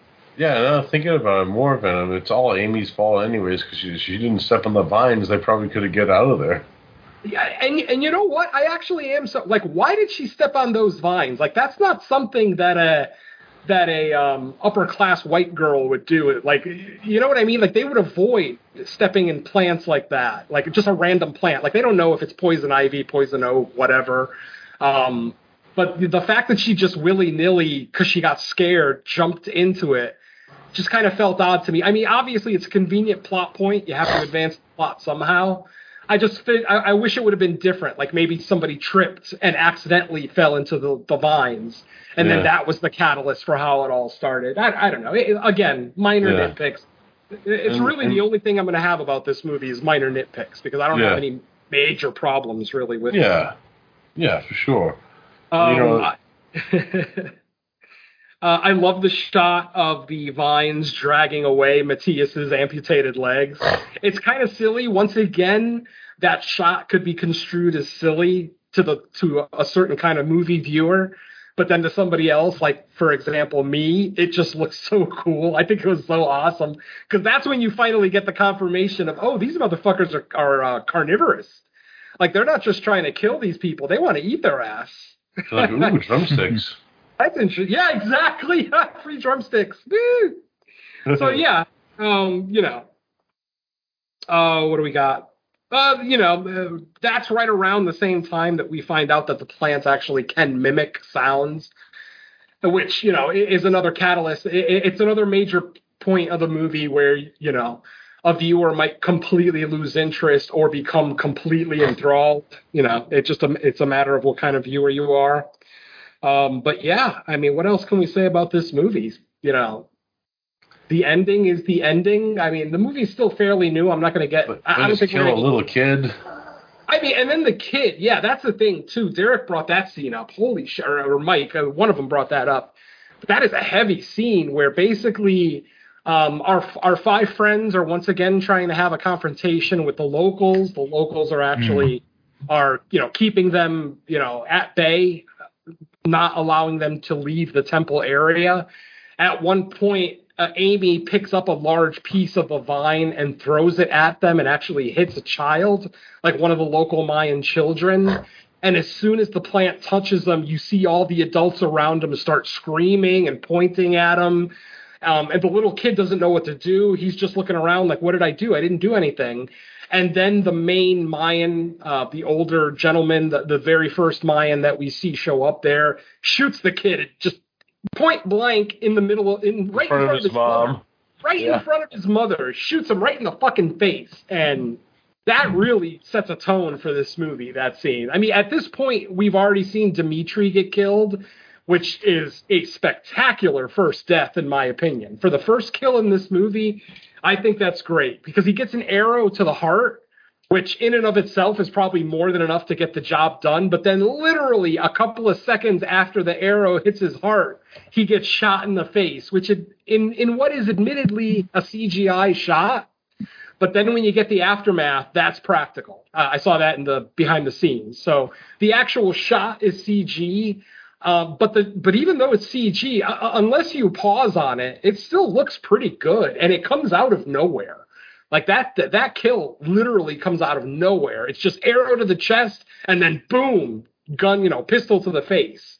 And you see every bit of it. You know, they don't cut away at all. So it definitely sets a tone for the movie. And then, you know, the very next major plot point is the little kid getting killed. And that's fucking heavy. So to watch a little, I don't know, 10 to 12 year old kid just get killed because he happened to be standing on the wrong spot you know that these uh, you know that the locals are willing to do anything to keep this plant bacteria virus whatever you want to go with to basically keep it from escaping because it can escape in the human body as has been you know implied multiple times at this point um Oh, what else can we say about this one? Um, good score. It's not hard to have good cinematography when you're in beautiful Australia. You know, it looks like Mexico. So I mean, you've got two really nice locales: the implied one and the actual one.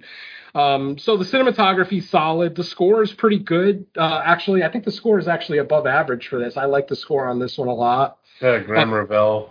Yeah. Yes, exactly. Uh, you've got some great, you know, cabin fever level of mutilations throughout, which is always welcomed by a gorehound like myself. Um, I was I was kind of surprised that we actually get a character in this movie who dies not by either the Mayans or the plant, but ends up dying at the hands of his own girlfriend. That that was kind of an interesting decision, an interesting twist. You know, rather than having everybody die by the hands of the plants or the Mayans, we actually get a little bit of a uh, misunderstanding where you know one of the friends ends up stabbing the other. I, I actually like that scene a lot. Um, Yeah, it's it pretty good. really- Yeah, I really really dig it. And for whatever it's worth, I wrote down in my notes. At least the vines didn't get Eric. he got out easy, I guess. You can kind of look at it that way. Yeah. At least his death wasn't long, you know, prolonged and painful. um, Yeah, I also I also do like that it's a tight ninety minutes and it, it, it's paced pretty well. Yeah. I like that. I like that they're they're already in distress and you already kind of have the fearful atmosphere before really the vines themselves start doing anything. It, it, it sets it up to where like okay, on top of everything else going on, we don't know why the hell we're being forced up here. I think it's like into the night or maybe the next day. And then you start getting more vine action, and then you start to realize, okay, this is what's going on, and it it it just kind of escalates from there. And then you, you know, without spoiling the ending, I guess I I thought it was cool that that's how they went with it because with with that last scene, they could have done something different, I guess, but they what they did do, I I appreciate a lot, and I wasn't expecting it. yeah, Yeah. Very much so. Tried to Um, keep it tried to keep it vague there, just for anyone who hasn't seen it, I guess. Yeah, yeah, absolutely. Um, a couple of little extras here that I wrote down while watching some of the special features. We've already talked about Ben Stiller was an executive producer on this movie. He does love this movie. He reveres it highly. Uh, he talks about it in the special features, how much the end product affected him when he first sat down and watched it. So it's pretty cool that Ben Stiller has a little bit of horror cred to him. So that's awesome. Um, we already talked about how the movie was optioned uh, before the book was even released. Uh, for those who don't know, um, the author of this book also wrote A Simple Plan, which turned into a Coen's Brother, a great Coen's Brother movie. So, you know, um, I we've got that some movie too. yeah, got some awesome author cred there as well. And then a couple of uh, minor differences that I had written down from the book. Um, from in the movie, it's Eric's girlfriend Stacy who gets infected and ends up cutting herself open. In the book, it's Eric. It's actually Eric. I don't know why they made the decision to go with um, Stacy as the kind of the mutilation victim in the movie as opposed to the book. I don't know if maybe they thought people would be more sympathetic to a woman going through these injuries or what, but there it is. Um, Eric and Stacy kind of switched places in the book. Yeah, I the- think uh, actually because I actually read the book too. I think Mhm. there's actually a few like instances of like people switching because I think it's not even Matthias that gets his back broken. I think it's actually Dimitri in the book. Yeah, I think you're right. Actually, now that I think about it, it's been so long for me, but Yeah, it's been a while too. I I remember like when I first because I read the book before I seen the movie and I was like, wait a minute, that person's not supposed to do that. yeah, exactly. Uh, let's see. In the in the in the in the book, uh, the temple isn't actually a tall temple. It's, just, it's a short mound. It's literally just a mound. But uh, the filmmakers decided to make it a taller temple because aesthetically it looks better. It also makes more sense that the Mayans are able to keep um, them at bay if it's you know a tall a structure where they can actually watch them come down the steps and you know prepare for them trying to escape. Whereas with just the mound, they could literally just jump off it at any time and you know try to make it into the woods before they get shot.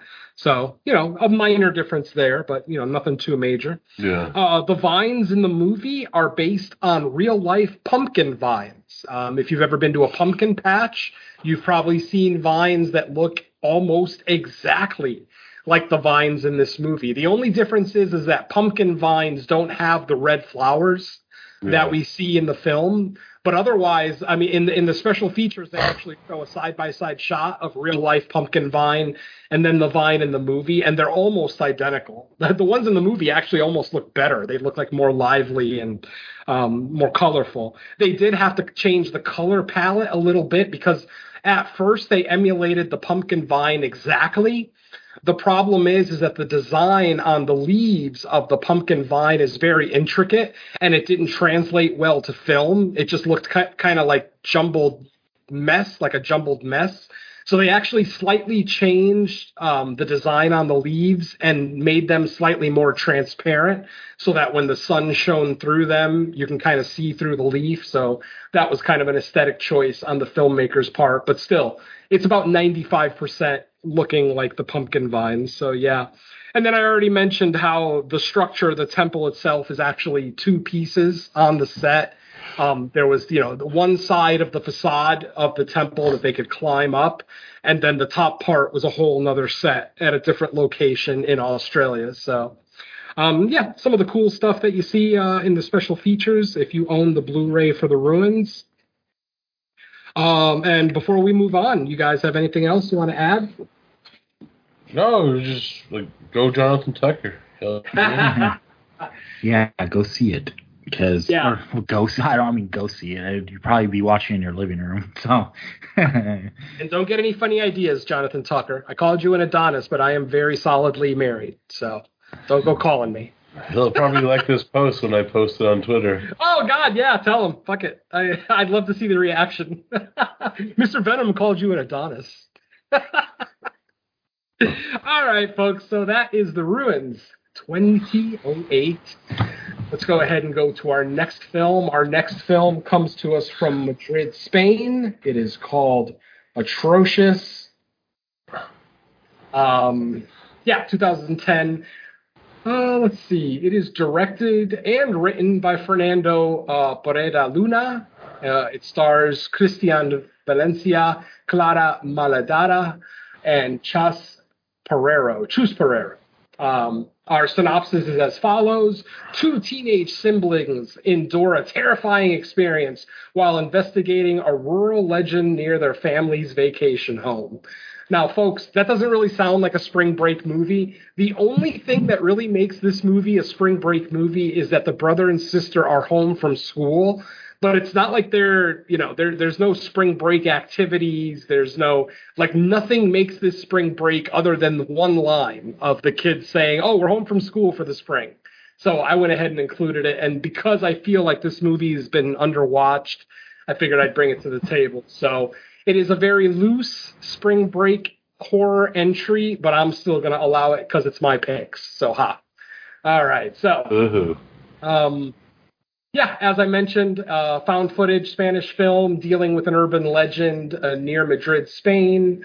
Um, you know, let's go ahead and start with uh, Derek this time. Derek, why don't you tell me about Atrocious, your thoughts, your experiences? Hmm. Atrocious. Found footage is kind of an iffy subgenre for me. There's some I really like, and some I do not fucking like. And uh, this one's a little above, like uh, ones that I've seen. You know, I like it a lot. It does what hurts it is it does kind of follow in the basic found footage tropes, if that makes any sense. Which you know, it's gonna end abruptly. I'm like, I'm even talking to myself when I was rewatching. it. I know it's gonna end here. you know, like, you know, and then it has like that end stinger, and you're like, what the fuck? did I just watch? Yeah. But anyway, you know, I, I actually like there's some good tension building moments, and I love the all like the night cam shit that's in the movie. It's great. Uh, you know, it's not long, which Yeah. is a plus. You know, it's only it runs under an hour and nineteen minutes. It's not even like fucking not even that long. It, you know, it's Mhm. like it, it it breezes by. So it's not like I fucking some of them like when there's a fucking movie that's like an hour and forty minutes and it's found footage. I'm like, why are you this long? Fuck you. But you know, it breezes by. There's some good tension building. I another thing that I like, which you know, we're actually going to talk about Cloverfield later on another show. I like that these all feel like real people. Where in Cloverfield, mm-hmm. I know this person's a celebrity because I've seen him in other fucking movies. you know, which I hate with the even like the Quarantine remake did that same shit. Yep. Where like you know, it's like, why are you making this found footage? I know who this person is. It doesn't feel real. You know. Yep. But yeah, so for what it is, pretty solid. Is it like a one that I go back to a lot? Probably not. Yeah. But uh, I, you know, if I'm like if somebody hasn't seen it, I would throw it on for them. Yeah, definitely. Uh, Mike, come on in here. What'd you think of Atrocious? Okay, so this was actually a first time watch for me. Um, I was kind of 50 50 going in if I had actually seen it before or not, but I haven't. And uh, to me, this kind of, uh, I mean, it, it's from 2010. So at first I was going to be like, well, it's kind of a throwback too, but then again, it's already, what, over a decade old at this point. But I, I really do think it kind of takes its cues from the earlier found footage. It, it's really stripped down, basic. It, it, it, it kind of feels like, um, like a Blair Witch or Paranormal Activity towards the, the beginning of that franchise before they started getting more over the top. Yep. And I think, like Derek said, found footage is like one of those divisive topics. There's people that just hate found footage, period. There's people that love it, and then there's people in the middle that you know it's kind of on a movie to movie basis. Me personally, I really like these stripped down versions of it where it's really you're really investing in the characters and what they're doing, and that's really what drives a movie like this because you already know like when it comes to scares or the tech, not including you know the the found footage nature itself being the tech, but just mm-hmm. you know budgetary stuff within the movie. It's not going to be you know incredible. They're just limited resource to work with, so um, I, I liked you know when they were explaining kind of like the, the the story behind what they're kind of filming for. And I like that they were smart enough to say, well, there's different versions because, you know, when people, different people report they see different stuff, they kind of didn't lock themselves into a certain mythos. It was kind of like, well, it's different for everyone as far as what they report seeing and all this. And I like how it's slowly built. I like how we kind of get, I, I don't know if it's a twist more the, so much as a reveal in that last act about what was going mm-hmm. on. And I think this does what good found footage movies do. It it it creates a solid foundation, builds on the story, and gives you an escalation to the third act. And I think they pull it off well. And it it clocks in at a minute under 80 minutes, so it's a very quick watch. Um, and I liked it a lot. And like I said, first time watch, so it's probably going to get a rewatch for me not too far in the future because I, you know, I, I like to give follow watches to break down, see things I missed, look for aspects of the story or maybe hints and clues about what uh, was maybe foreshadowed that I didn't pick up on the first time. But even with all that said, um, I was a fan of this one for sure. Yeah, um, this is a weird one because um, this is one that I saw when it first came out back in 2010, and I liked it a lot. Now, I wasn't podcasting back then. I wasn't watching 250 new horror movies every year. So, you know, watching a lot less horror back then, I rem- I just remember looking back fondly on Atrocious. Now, on this watch, I'm not going to say that it went down drastically, my opinion of the film. I still really like the movie. I like it a lot. Um, I like the story. I like the urban legend going into it. You know, the kind of the the reason why we're filming everything. You know, why these kids are recording everything, trying to do a little documentary on a local urban legend. Uh, that legend being, of course, uh, Melissa in the red dress. Uh, the, uh, the short story is basically um, a little girl was lost in the woods. Her body was never found. And now, years later, if you get lost in the woods, the legend is, or in these particular woods, not in any woods, but if you get lost in these particular woods, that the little girl Melinda will show up and she'll actually show you the way out of the woods. Um, but then as we kind of watch the movie, we realize that there's different takes on this story.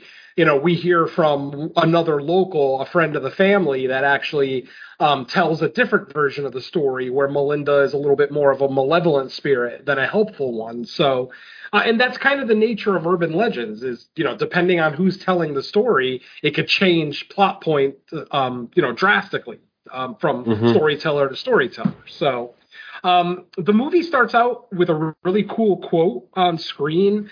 Um, the quote is The mind is like a labyrinth in which anyone can get lost. Now, what's funny is that if you really, really think about that quote, the movie is giving away its ending.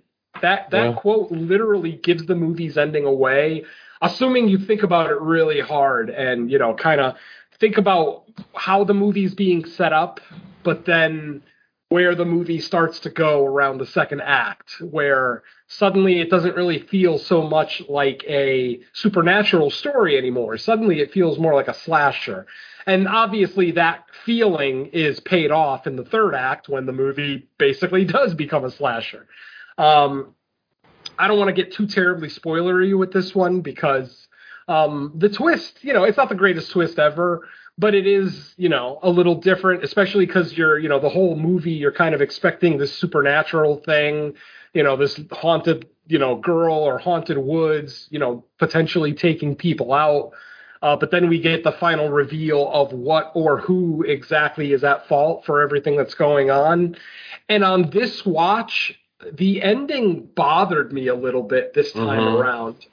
Um, and the reason I say this is because I feel like the one person who's at fault for everything that happens in this movie is the dad. Mm-hmm. Now, I can't, obviously, Derek and Mike know what I'm talking about, and anybody listening to my voice who's seen this movie, you probably know what we're talking about. But there's a reveal in this movie, um, and it's a reveal to something that happened years ago, years ago. And dad was around for that event, yet here is dad basically ignoring everything that happened. And then ah shit how how much can i get into this without giving it away? Let's just say once you see the movie you're going to be more mad at dad than anybody else in my opinion. Because it's like i literally had so many questions. Why would you do this? Why would you do this? If you knew that this was that this happened in the past why on god's green earth would you do this particular activity now um, like i said i'm trying to be as ambiguous as possible for those who haven't seen it but yeah um, because of that little revelation and because of me kind of coming to terms with this whole movie is dad's fault. Dad's completely innocent, mind you. Dad is not the antagonist. Um, he, you know, he's 100% innocent as far as what's happening on screen. But what I'm saying is, if dad had a previous knowledge of what was going on, this whole movie doesn't make sense to me. It, it, it- It's almost like it's almost like dad was in on it, but I don't believe that because of what happens at the very end of the film after dad calls the police. You know what I mean? So I I know we're being vague and ambiguous, folks, and I apologize for that. But this is a this is a 2010 movie. It's not exactly uh, 2011, excuse me, in the U.S. Um, you know, so we're only talking about an 11 year old movie that not a lot of people have seen, and I would like more people to check this movie out. It's not the easiest thing to find streaming, unfortunately. I had the I, I rented it um, on uh, I think Amazon Prime for like two ninety nine or three ninety nine or something, well whatever the case may be. Uh, but it, yeah, it definitely isn't the easiest movie to find. So if you're lucky enough to find it, and you are a fan of both Spanish language horror and found footage, I would highly recommend this film. It's only sitting on a five out of ten currently on IMDb, which is, in my opinion, criminally low. But at the same time, the movie is imperfect. There are, you know, after a while, you're questioning. You get a lot of the questions that you always get from found footage movies. Why are you still carrying this camera around?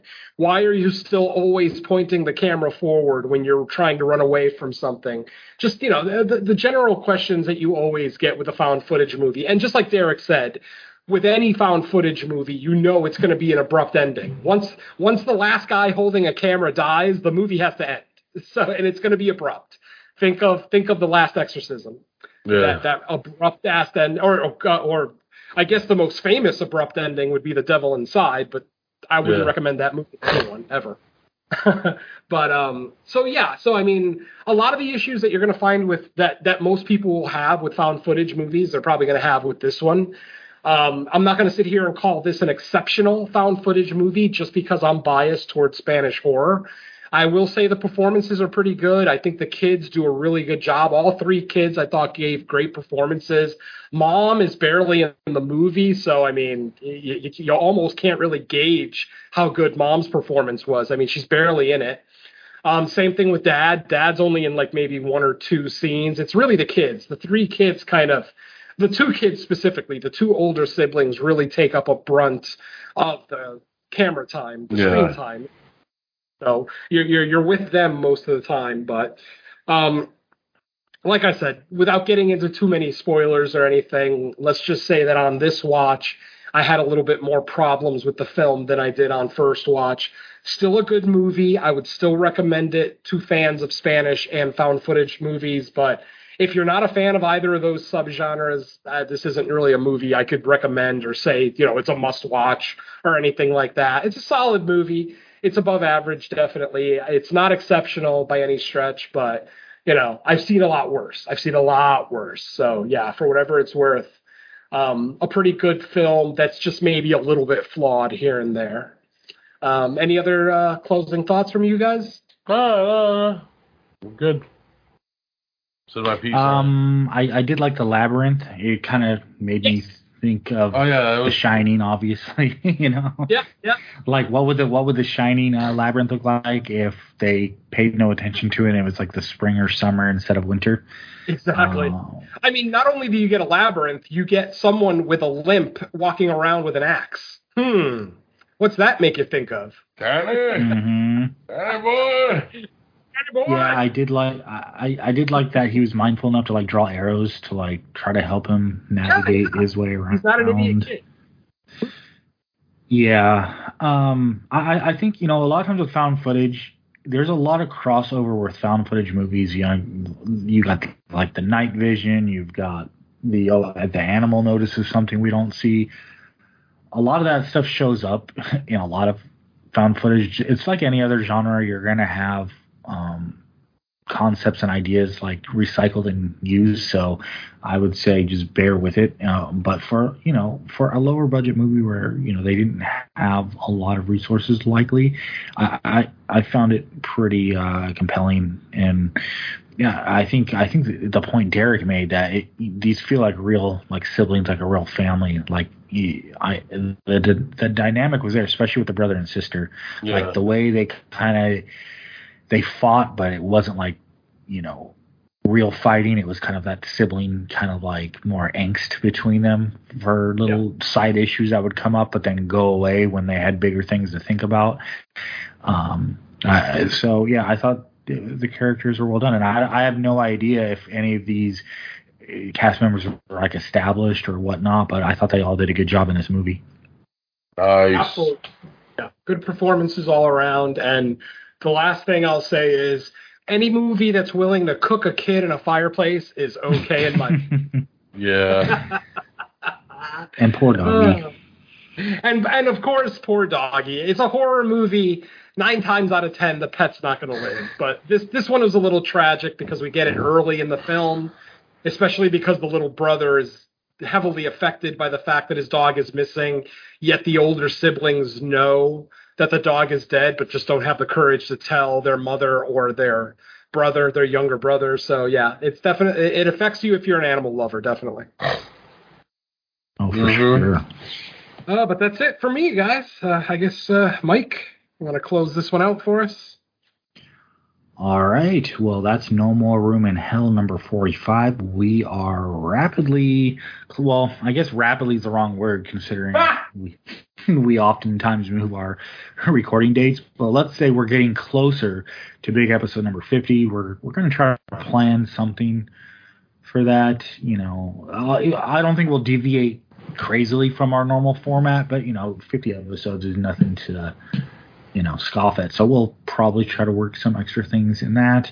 Um, but other than that, you know, uh, we're right about in the middle of May, exactly in the middle. So we'll try to work on getting another episode out. But if not, you know, early June. Um, Yeah, but yeah. before we get out of here, yeah, let's find out where else people can be heard and what's uh, going on lately with their shows. So Venom, I'll start with you. What do you have on tap? All right. The latest episode of No More Room in Hell presents Creature Comforts is episode eight. It is currently available. Um, Bo Ransdell from Legion Podcast returns um, to be a guest as we discuss um, The Relic, 1997, I believe, or 19, yeah, 1997's The Relic uh, with Tom Sizemore and Penelope Ann Miller. Yeah, Penelope Ann Miller. Um, fun episode. Had a lot of fun with uh, Bo on that one. Obviously, he's a returning guest, so we always have a good time with him. Check out that one. Uh, next episode is going to be, of course, duh, episode nine, but we're going to be looking at Cloverfield, as Derek mentioned earlier in the episode. Um, and we'll actually have a special guest for that one. So tune in there and see who our very special guest will be to discuss Cloverfield um, on, of course, Fresh Cuts, the weekly show. You know, we do an episode every single week. Our latest episode is on uh, an infected movie that's currently on Shudder. Uh, Virus 32, I believe, is the title of that one. That is a Spanish language um, zombie slash infected. You know, more 28 days later than Dawn of the Dead, definitely. Um, that's currently available on Shudder. Uh, the movie is, of course, the podcast is available wherever you get your podcast, so check that out. But I am most excited for our next episode because our next episode, we are finally going to get to take a look at the movie that many genre fans have been waiting for this year, and that is, of course, The Sadness. Um, this is a film that actually came out in uh, Korea last year and um, made a big splash at festivals. And, you know, when it had its theatrical run, it was something that American horror fans have been waiting for. Um, Mike, myself, and our co-host Don from Fresh Cuts, we all bought the uh, German release of the 4K Steelbook of the Sadness. Yes, we love that movie that much that we wanted to spend 46 American dollars to get a movie a month before it hit Shudder because uh, the movie did get its official US release on Shudder this past May 12th, so it is officially available. If you are a fan of zombie slash infected horde movies, please check out The Sadness, currently available on Shudder, and then join us for our review on the latest episode of Fresh Cuts. Um, from what I understand, Derek will be with us again. So the four No More Room in Hell boys will be together again to discuss the sadness, which I'm, I'm trying to bite my tongue because I don't want to say too much about it because I am just going to go nuts on Fresh Cuts tomorrow night about this movie. But uh, I'll, I'll bite my tongue for now. And that's it for me, Mike. Okay. Next up, Derek, what do you got for everyone to listen to? I got nothing. I'm just going to be here to talk about how they have glaucoma on all their eyes and the sadness tomorrow. that's the virus. it's glaucoma. Didn't you ha- get a new episode of Cinema Attack lately, or were you just? Oh yeah, we, yeah, yeah, yeah. That's right. That's right. Dude, we did have an episode that came out with the ritual and no one gets out alive. Uh, we we got a new one that should be out after uh, this one. We're gonna record that one after this episode comes out, so I'm not gonna announce it yet because you never fucking know. I always jinx myself. All right. Well, in that case, it goes to me, and I actually do not have anything other than uh, the aforementioned fresh cuts that'll be coming t- well, we'll be recording it tomorrow. Probably will be out Tuesday or Wednesday. And then if you're listening to this, that means it's very much likely already available. Also, I, I'm sure Ben mentioned it. Sadness is currently streaming on Shudder, so no, you don't have to get the 4K necessary. But uh, because you probably already listened to Fresh Cuts before you hearing this, I'll say uh, you probably want to get the 4K after watching it. So there, there's my uh, there's my spoiler of a review that you probably already listened to. So kind of not actually a spoiler, retroactively speaking, I guess. So. I guess I'm crossing my fingers that because yeah, you're the getting way too analytical. episode came out That shit before this. Yeah. um, but uh, yeah, the next episode 46, believe that goes back to Derek's picks, correct, Derek? Yeah, I'm not really too. I got a few ideas. Probably not Kicking later around. on. Okay. Yeah. All right, sweet.